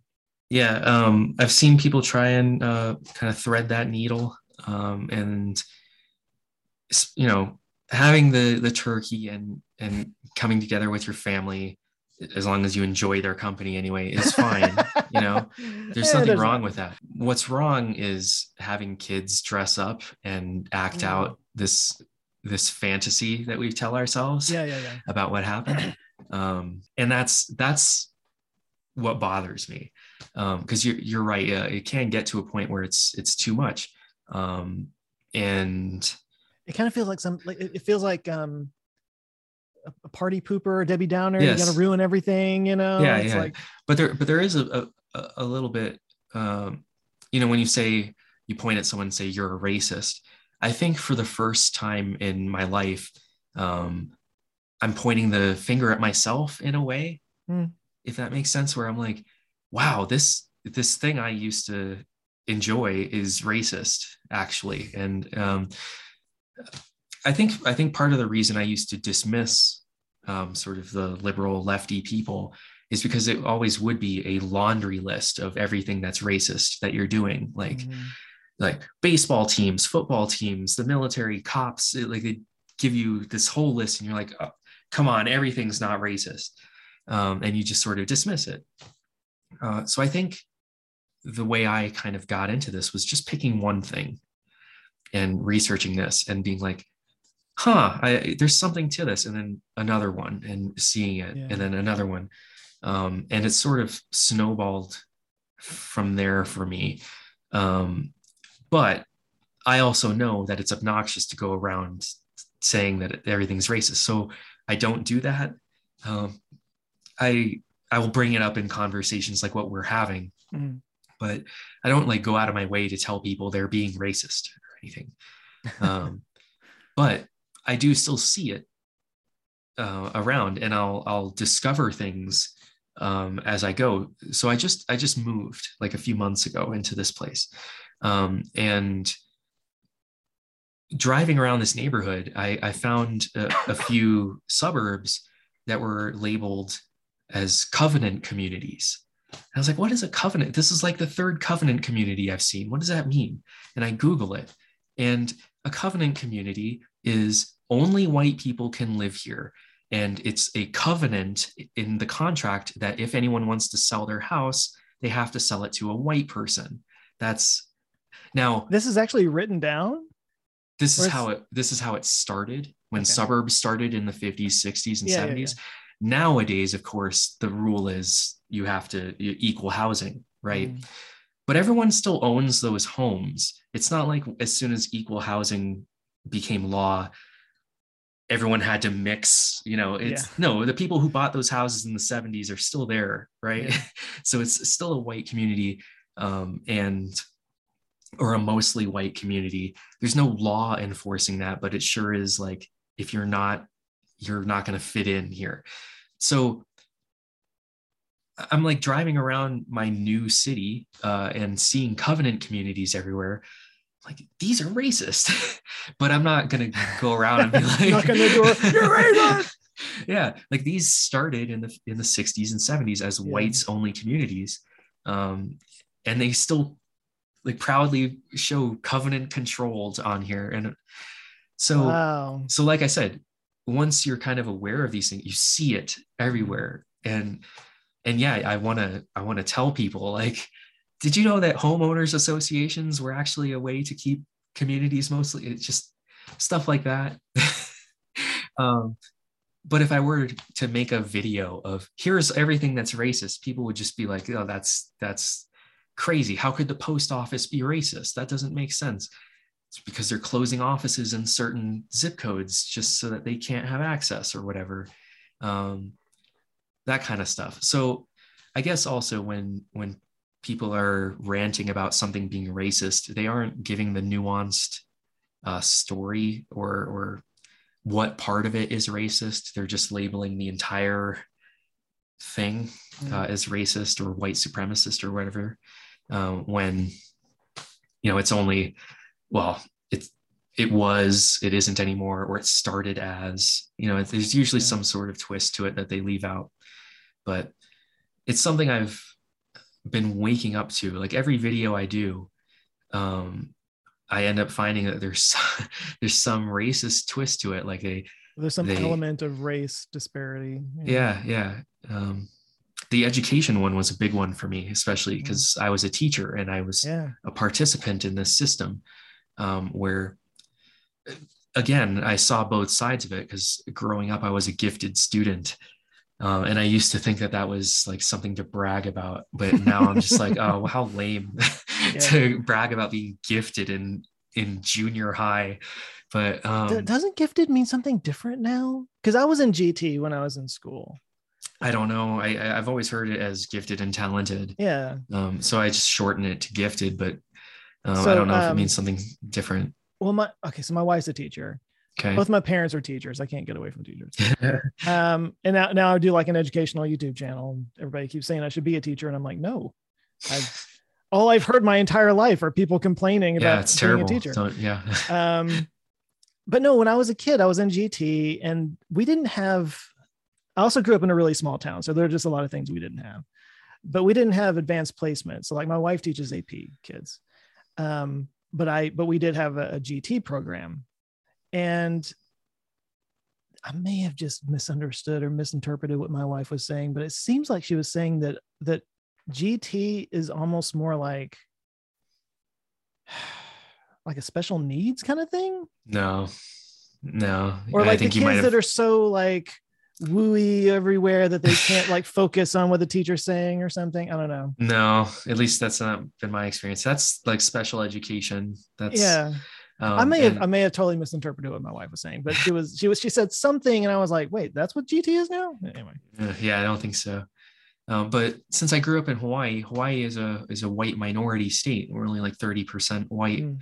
Um, but remembering back, my gifted class was mostly white, um, and I've since come to understand that that create the creation of gifted classes was a way to segregate an otherwise integrated school. They didn't exist before the 60s and 70s when integration became law. And then they were like, okay, well, we're going to put the white people in a separate classroom. They'll still be in the same building though. So now that I know that, I'm reflecting back on my childhood, like, oh, I would I willingly participated in this.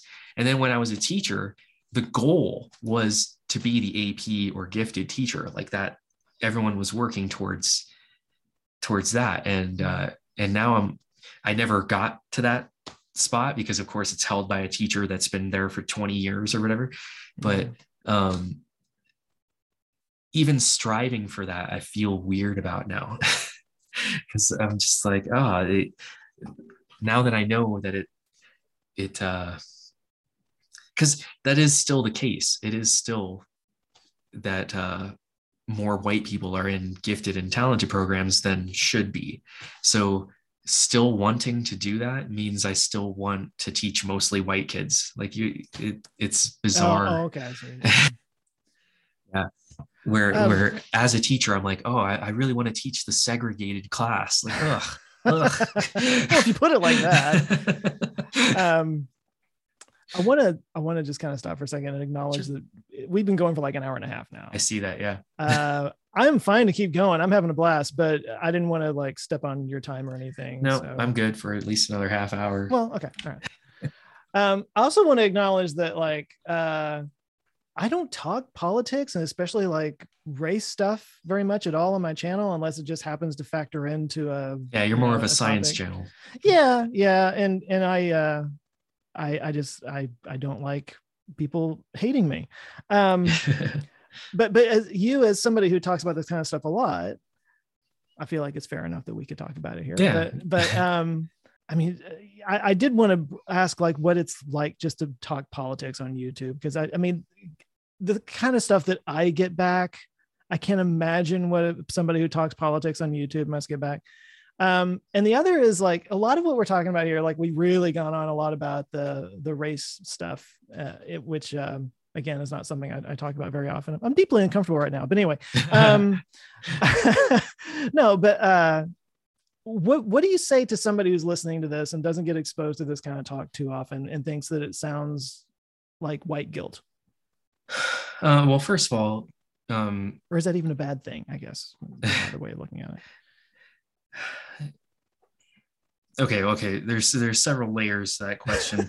Now uh, it made so, you uncomfortable so critical race theory first of all is not being taught in school. It's not a thing in mm-hmm. in general. Um there as, a, are, as the spouse of a teacher i can verify that. Yeah. Um, but i'll tell you what though she's getting asked about it by her students all the time now. Oh god. Because okay. that's all they hear about. Yeah. And this is stuff that they've never been taught but all these adults are saying they shouldn't learn it so of course yeah. they want to know I, I, guarantee you every teacher is still toeing the line and still mm-hmm. teaching. The pilgrims came and slavery ended at civil war and all that. They're teaching oh, standard stuff yeah um, biting so, their tongue and, and, my and my wife is like they keep asking me and i'm like i cannot talk about this yeah Can we move on to jane eyre because i'm a yeah. i'm a literature teacher for crying out loud yeah so so first of all like it, it just if you don't know anything about CRT, uh, Carlos Maza, Maza has a video out about critical race theory. It's the best deconstruction of it mm. I've, I've ever seen. It's so good. Um, and, and it does touch on some of the things we've been talking about. Uh, critical race theory is um, a way to look at the law as no longer neutral um, because it was written by people from the 1860s who probably had 1860s thoughts in their heads. Mm-hmm. Um, and that's probably reflected in the law.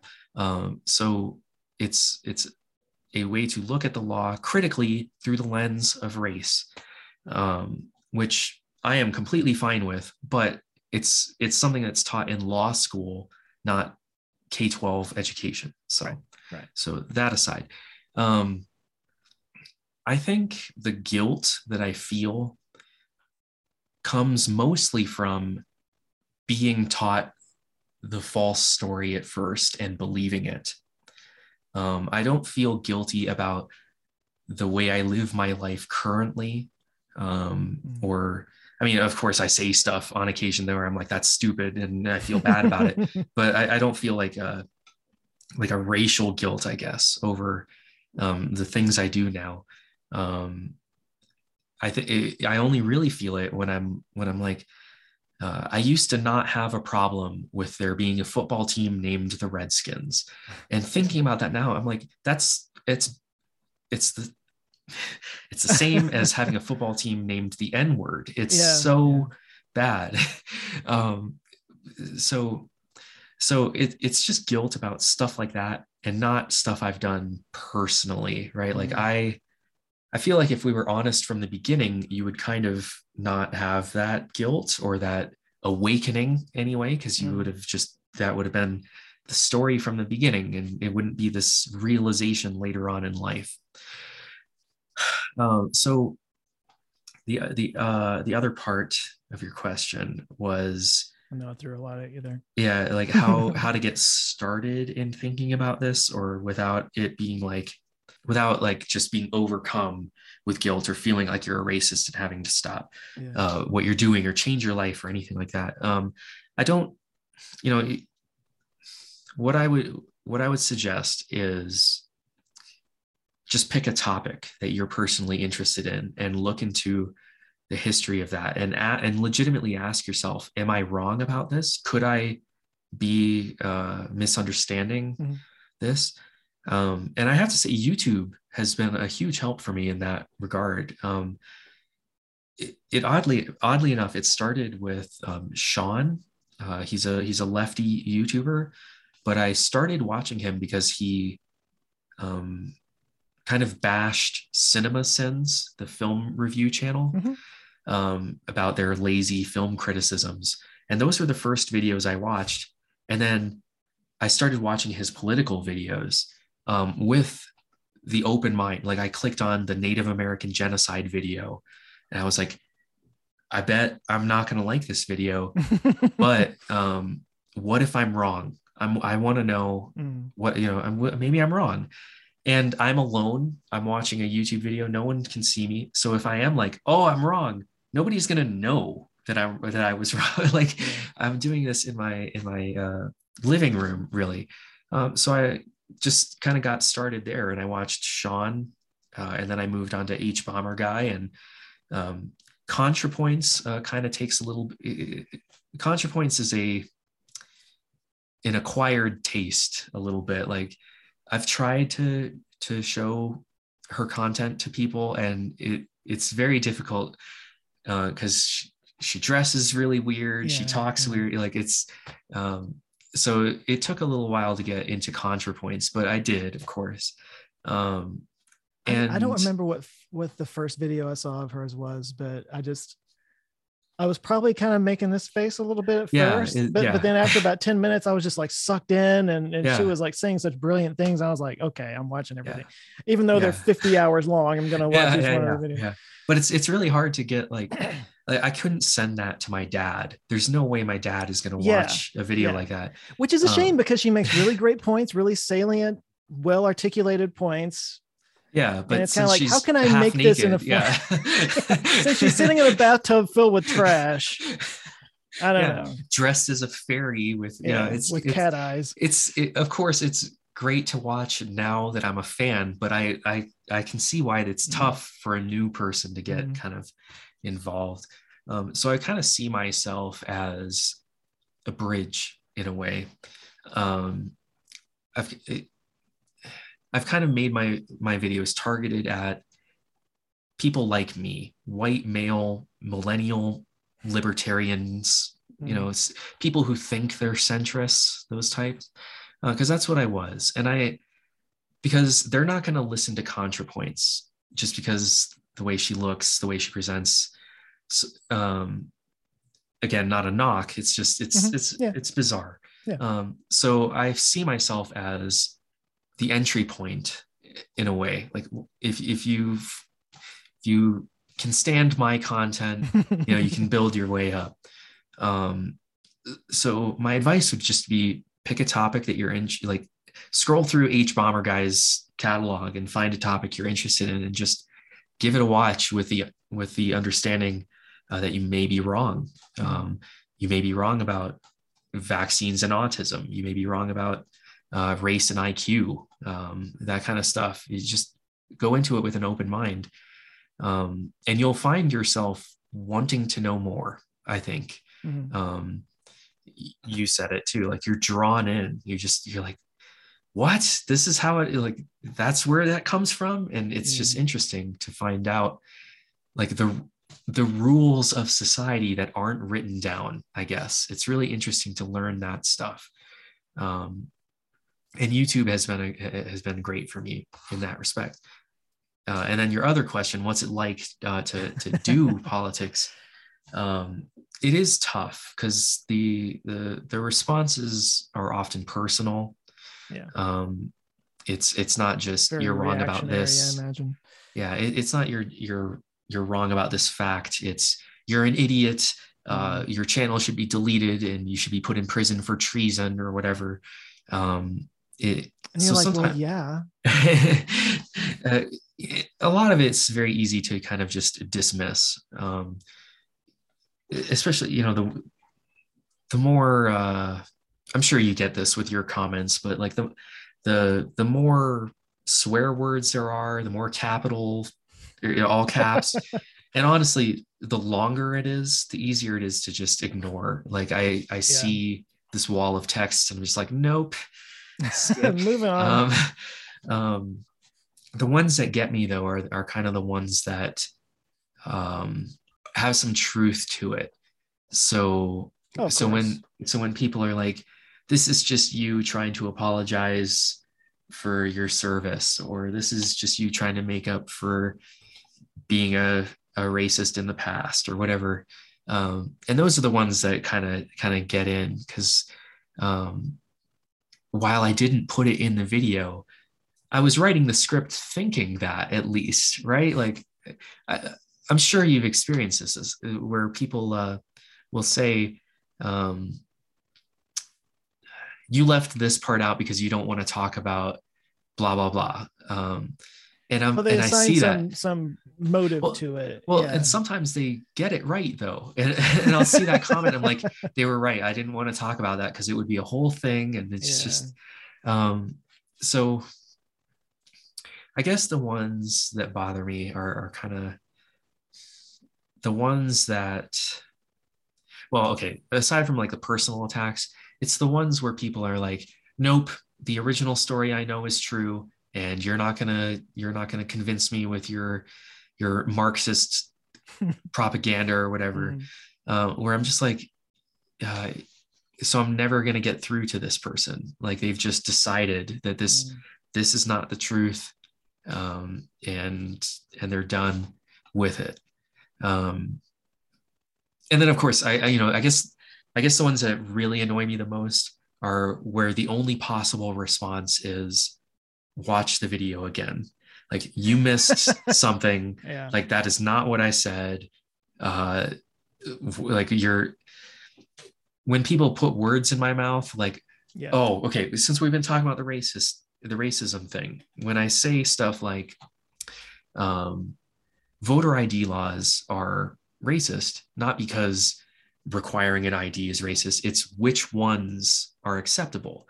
Like driver's licenses. Are okay, um, but student IDs are not. Gun licenses are okay. Like what? Why do they pick these ones and not other ones? Mm. And it's because black people are less likely to have a driver's license. And of course, white people don't understand that because we all live in the suburbs and we all have a driver's license. Uh, but if you live in a city, it's very easy to not have one of those. Mm-hmm. Um,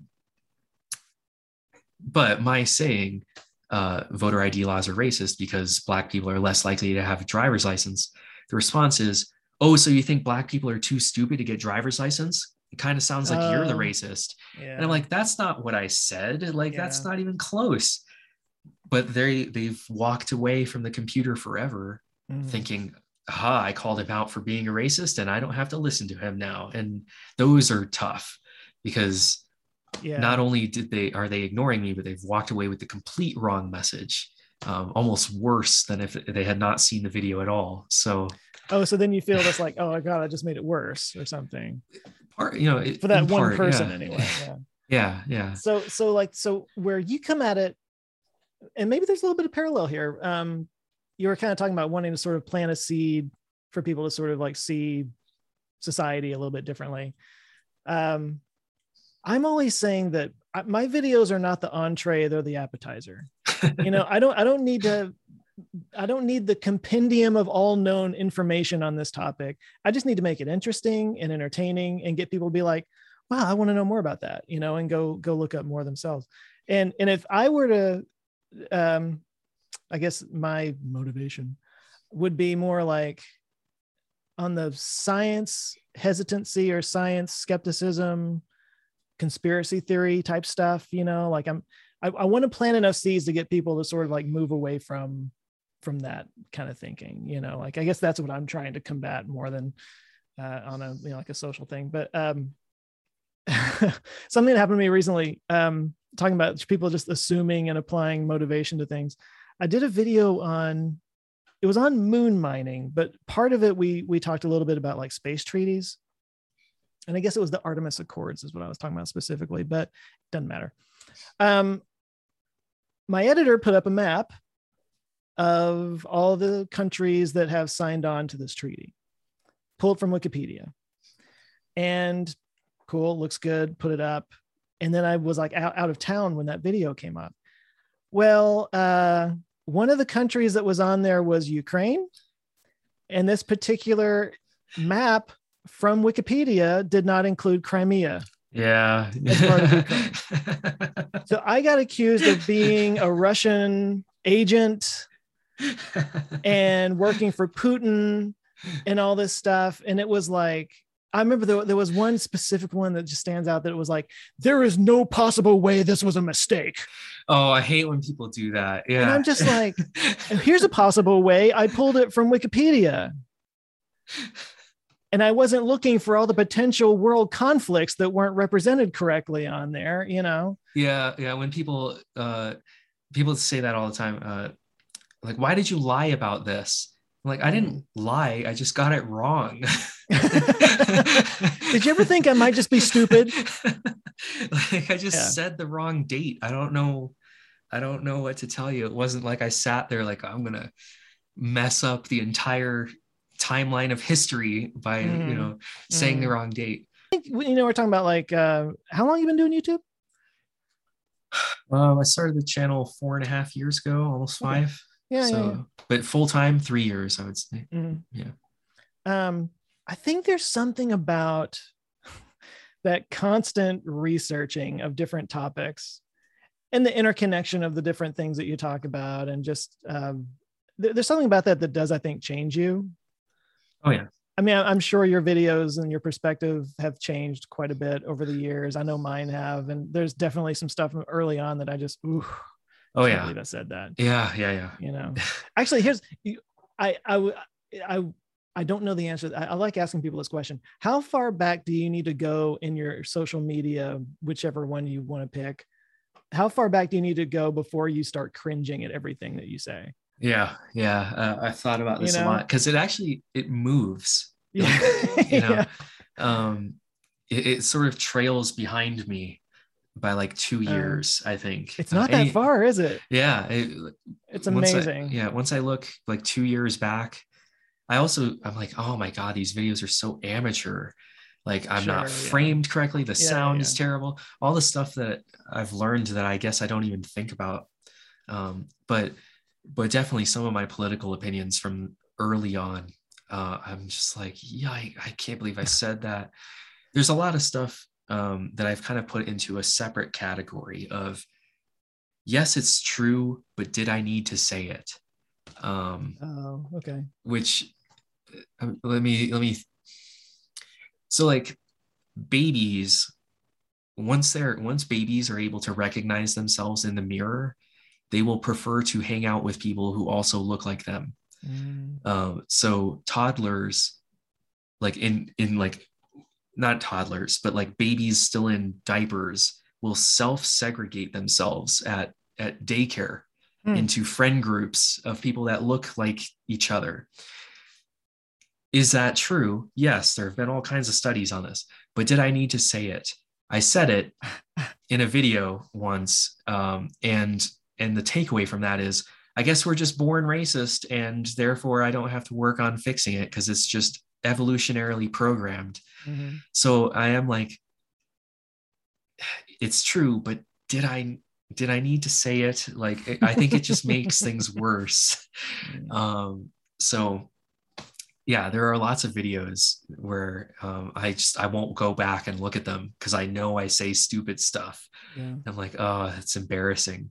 Um, a Well, lot of my psychology ones, especially, like, uh, Oh, I wouldn't, I wouldn't. Yeah. Anyway. well, um, I, I said earlier that that I I like to try to get people out of like conspiratorial thinking and that kind of thing. Ironically, I think I used to be a lot more like that, Hmm. and I I I was a lot more skeptical of science. I was definitely one of these people that was like, you know, or or, or the, there's there's groupthink, there's uh there's there's scientific dogma that that you know kind of can't be and I definitely believed in the whole Einstein thing that like one guy with a great idea can like usurp thousands of scientists around the world and stuff. I still think like paranormal stuff like ghosts and aliens, it's fun. It's fun, but I don't I don't believe I've gotten into so much heat for my my UFO video that I did. Well, UAP they're calling it now, but um back at early in the year when all that the the Pentagon report was Yeah, coming out. I was gonna, that okay. yeah i did a video on that and it was very skeptical and i you know caught a lot of heat for it and once upon a time i would have been one of those people giving the heat you know but but i've just kind of gotten out to where it's like it requires more than just a blurry blob yeah over yeah. five pixels and a security camera or something. You know, it just it, it requires more than that. Yeah So um yeah. i remember learning about that especially with uh like fighter pilots mm. uh, a lot of people seem to think fighter pilots are beyond reproach and yeah, and they're yeah. I, they're uh I was told I was I was disrespecting the, the Yeah. troops for, for Yeah. questioning. like yeah. oh well if a fighter pilot saw it it must be true and i'm like you know i i wasn't in a fighter pilot unit but i've talked to enough of them to know that they're just like everybody else yeah. and they see stuff and they believe in conspiracies uh, look how Mm. many of them are getting kicked out for not getting the covid vaccine like they're just Oh. they're just like everybody else um, just like there are doctors and nurses who Mm. refuse to get the, the vaccine uh, so i don't i don't feel like a fighter pilot saying he saw a ufo is any more credible than any other person really. Um, perhaps even less so because he's the only person who saw it out in the middle of the ocean and no one else was around. Um, so i've always been quite skeptical of of ufos and and that sort of stuff but the the recent buzz where everyone's like no they're real. The pentagon has even said so. Mm. There's a difference between being real and being alien right? Um, or or unexplained Yeah, yeah, yeah, um, yeah. not real. Uh, but i almost I, I almost if that's sort of the the reason your channel exists i would say that mine is almost the opposite uh, in that i didn't start off skeptical. I started off as this is just how it is there's no agenda Mm. behind it like all these people are just paranoid um, and then i'm i'm looking into it i'm like sometimes there is actually an Mm. agenda like this law was passed for this reason and there was clearly an agenda behind it so it's interesting that uh, our channels uh, have similar purposes but in science and and Yeah. politics rather than uh, you know both science or whatever but it, But I but think it's a similar progress or process you know like just like i said for me it's just the more i researched all these little topics the more i realized how much i didn't know Yes, going yeah, into yeah. it and then it's like wow okay yeah there's there's a lot more to this than i thought you know that's every topic for me uh, Yeah. where I, I pick something where i think it's going to be simple Mm. um company towns is the obvious one uh, since i'm working on it right now but um, even something like ancient aliens where i thought it was just going to be a fun april Mm. fool's video um like i'm aware of the tip of the iceberg and then once i get there i'm like oh my this is enormous Right. so then so then it becomes. oh becomes this a- is the whole thing now God. becomes an exercise in okay well what can i fit into a video that's that's still interesting and Mm. comprehensive um I need to because- go back and watch that one of yours. I bring up ancient, ancient aliens all the time. ancient aliens is interesting to me and i i will admit uh when i was younger i didn't believe it but uh i followed it a lot uh, in the same way that some people kind of point and laugh at flat earth i was Mhm. really into watching ancient aliens just because of how ridiculous it was Mm. and i thought it was an interesting way to learn history like i learned about Fair the point, yeah. nazca Yeah. um, but only if you watch it and you're like okay well how did they really do that and you look up like Yeah. how did they actually move these blocks and you learned how they did it rather than aliens yeah. so so i Those enjoyed were it for not. European people. It must have been aliens that did yeah yeah yeah why do they have their skulls shaped like this Yeah. all that kind of stuff um because i didn't learn that in school but i learned it from tv and then did my own research after that uh, whereas most people i think just absorb it from the tv and accept the conspiratorial stuff Yeah. um but yeah right back here.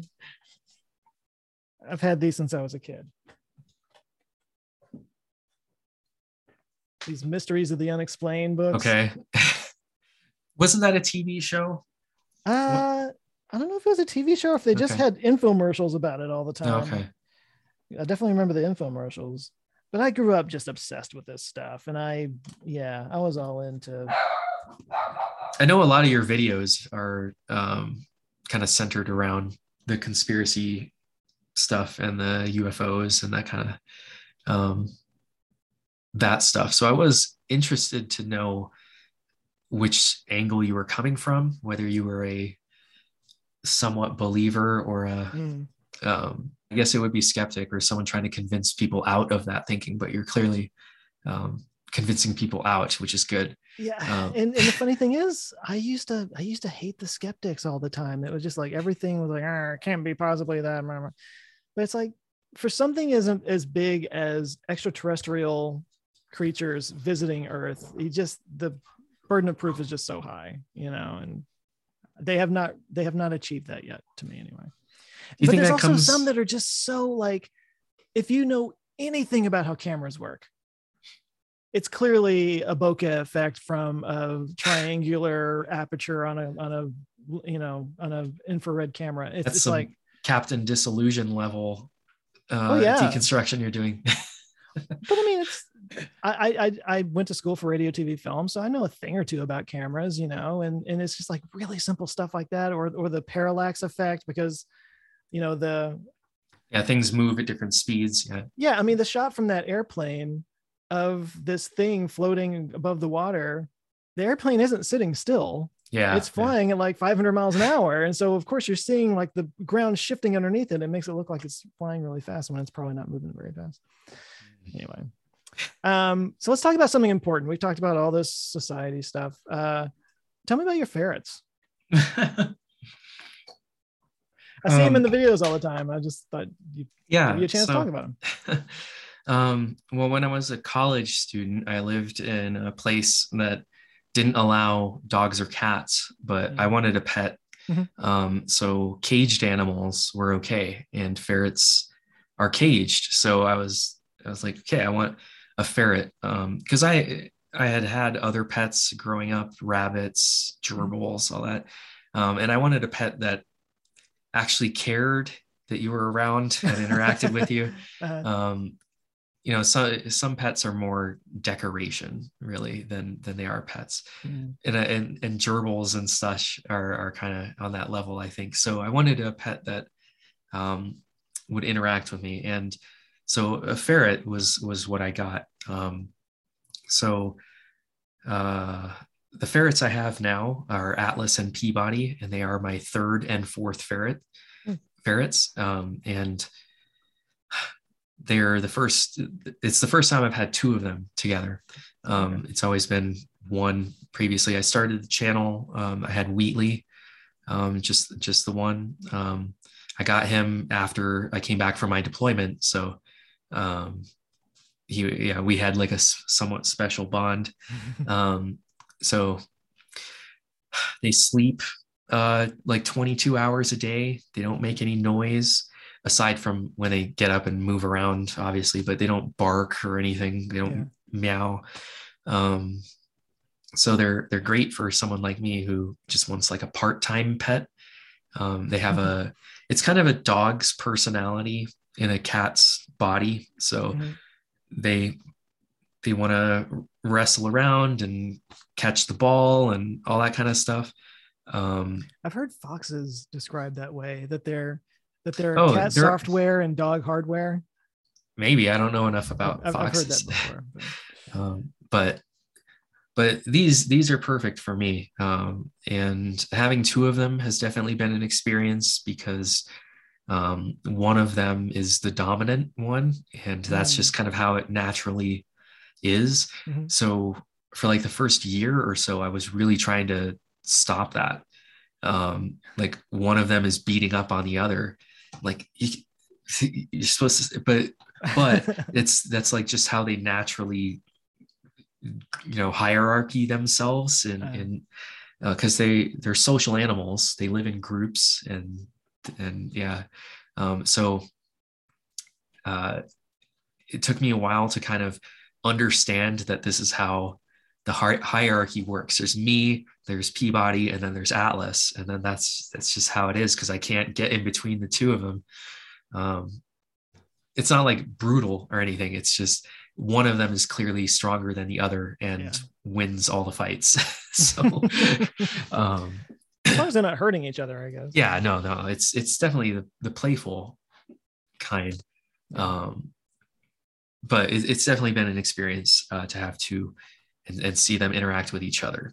Um so so yeah uh, I, I put them in at the end of all of my videos. Um when i'm streaming on twitch i have a ferret camera so you can see them sleeping if you if you need more ferrets in your life. Yeah. um but I, I think they're a great pet. Um, they they came uh, neutered and descented.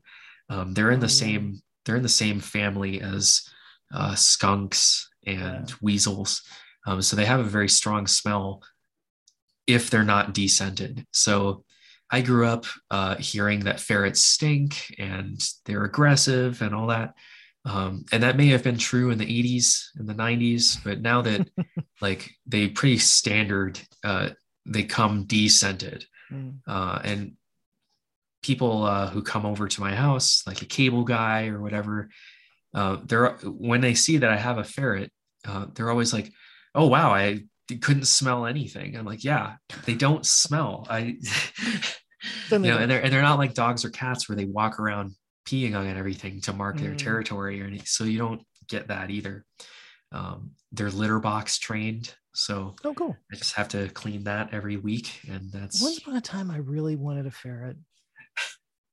Probably back in college, actually. Come to think of it, I, I, I. It's funny. I kind of graduated through. I don't want to say there's like a hierarchy of pets or anything, but from from from weird pets to I guess normal pets, yes. quote unquote normal. I- I've definitely gotten more normal as I've gotten older. Yeah. I I was really into reptiles for a while. I had an iguana. I made the ridiculously stupid mistake of getting a Nile monitor lizard one time, Jeez. which are basically crocodiles, but yeah, don't they when I- get really big? Like yeah, I don't know. okay. I don't know what I was saying. I, I was at a I was at like a reptile show or a herpetological exposition or whatever, if you want to use more syllables. But um it was a beautiful lizard. It was black and had little yellow spots all over it. And I was like, oh, this is so cool. And and so I got it, and it was just the meanest son of a bitch. Like it just, I couldn't pick it up. I couldn't do anything with it. I was scared of it, and it just kept getting bigger. And and then when- I realized how, I mean, they are literally get to the size of like crocodiles. I was like, what the hell was I thinking? Like, anyway, I, I finally found somebody who would take it, thankfully. But um, but no, I had uh, I had lizards for a while. I, I actually had a pair of rats in my twenties. Interesting. Yeah, I don't know why I was so single, but um, the rats were great actually.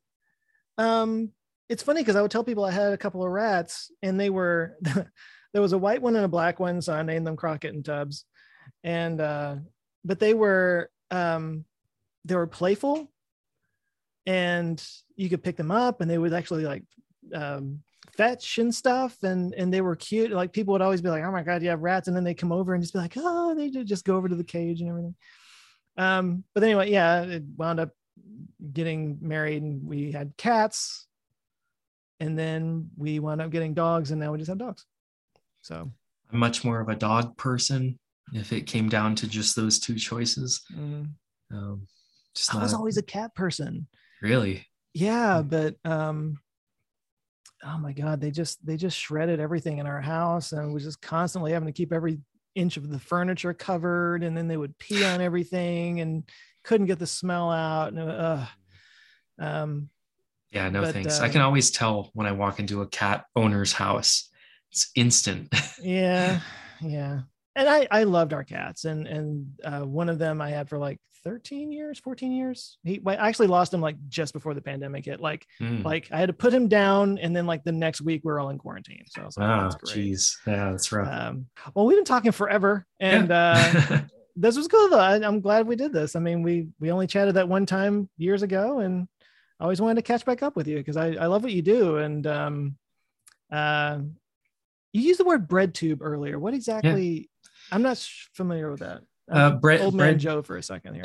Uh, bread tube is uh, it's just the left. Okay. It's a socialist uh, sort of leaning sub subsection uh, it's on reddit um, Mm, okay i'm trying that to think if explains why i don't know what it means yeah i'm trying to think if there's a like a right-wing equivalent and i guess it'd be uh, I mean, it'd be similar to the skeptic community on the right, but where I'm talking politically skeptic community. Oh, okay, gotcha. Yeah. Um, uh, yeah, or or the intellectual dark web, perhaps, if if, if you're familiar with that. Um, There's not really like anything like that on the science side that I'm aware of, anyway. I've never been a part of any group anyway, so oh. yeah yeah there aren't a lot of teams on science in science i guess where well we believe that water boils at this temperature no you yeah. pretty much all accept the objective reality there are more like debunking channels mm. that are always like shooting down some new technology or something uh, i'm not really one of those I'm, that's not my thing because I don't I don't have the expertise for it. Again, I had an RTVF background, so I don't I don't claim to be a scientist. I just kind of talk about science stuff. Like so, okay, just real quick. For example, um, there's a there's a thing that's sort of like an offshoot of the the double slit experiment called the delayed choice quantum eraser. It gets really complicated, but um, there's a, a creator and astrophysicist named Sabine Hossenfelder who is a legit astrophysicist. And she did a video not too long ago that kind of was debunking other people's takes on the delayed choice quantum eraser. And I was one of them. Ooh. And so, but like all these people, you know, on Twitter and stuff like, oh, Sabine called you out. And I'm like, then listen to her. What you think I'm getting defensive about that? No, she's right. I, you know, I probably got something wrong, you know. I don't have a, an ego about that because I, I know that's mostly over my head. Like I said, I'm the appetizer. I just get people interested in it, and then they can go to Sabine and get you know find out what I said wrong. I, I mean, I, I, try to be as accurate as possible. Yeah, but. yeah. No one puts out videos. Well, I shouldn't say no one. No one I know uh, puts out videos that are knowingly wrong because they just want to make money or whatever. Yeah, yeah. I'm sure somebody's doing it. yeah, yeah, that's why I said I had to clarify. Uh, well, cool. Well, I'll let you go. Um, since I've kept you this whole afternoon, but I, I appreciate this, man. Um, no, it was fun. I appreciate I appreciate the opportunity come on. Yeah. Um, and I wouldn't have talked this long if if it wasn't engaging and fun to do. So. Well, maybe we'll get to do it in person sometime. maybe, we, uh, maybe we can go to maybe we can go to VidCon and not go to VidCon. Oh yeah, we can just hang out at some house. Yeah. Yeah. that's that's my that's my goal for life is just to go places but not go to places. Just yeah, go to go Disneyland there, but, but cool like hang out actually. outside. Yeah. yeah, exactly. All right. Well, I appreciate it, man. All right. Thank you. Big thanks to KB for sharing his time with me. I really enjoyed the chat, and as he says at the end of all his videos, now I know better. If you haven't caught his channel before, do go check it out. Just search Knowing Better on YouTube. He's kind of like my channel, but with social commentary, and he, and he does it with a lot of humor, so give him a look and, and give him a follow if you like what you see. Today's intro music was provided by Christopher McDonald. If you'd like to submit an original piece of music to include in the show, just hit me up at any of my places online at Answers with Joe, and it could wind up in the podcast. This podcast was produced by Kimmy Britt, edited by Bray Brown, listened to by you. We'll be back in a couple of weeks or so with another episode. We've got some great guests lined up, so if you're not subscribed to this podcast, please do add it to your podcast feed and whatever your preferred podcast platform might be. And uh, yeah, please spread the word. It really helps grow the channel. As always, I'm Joe Scott. You can find me at Answers with Joe on YouTube and elsewhere around the interwebs. Thanks for listening. Now go out there and start some conversations of your own. See you next time.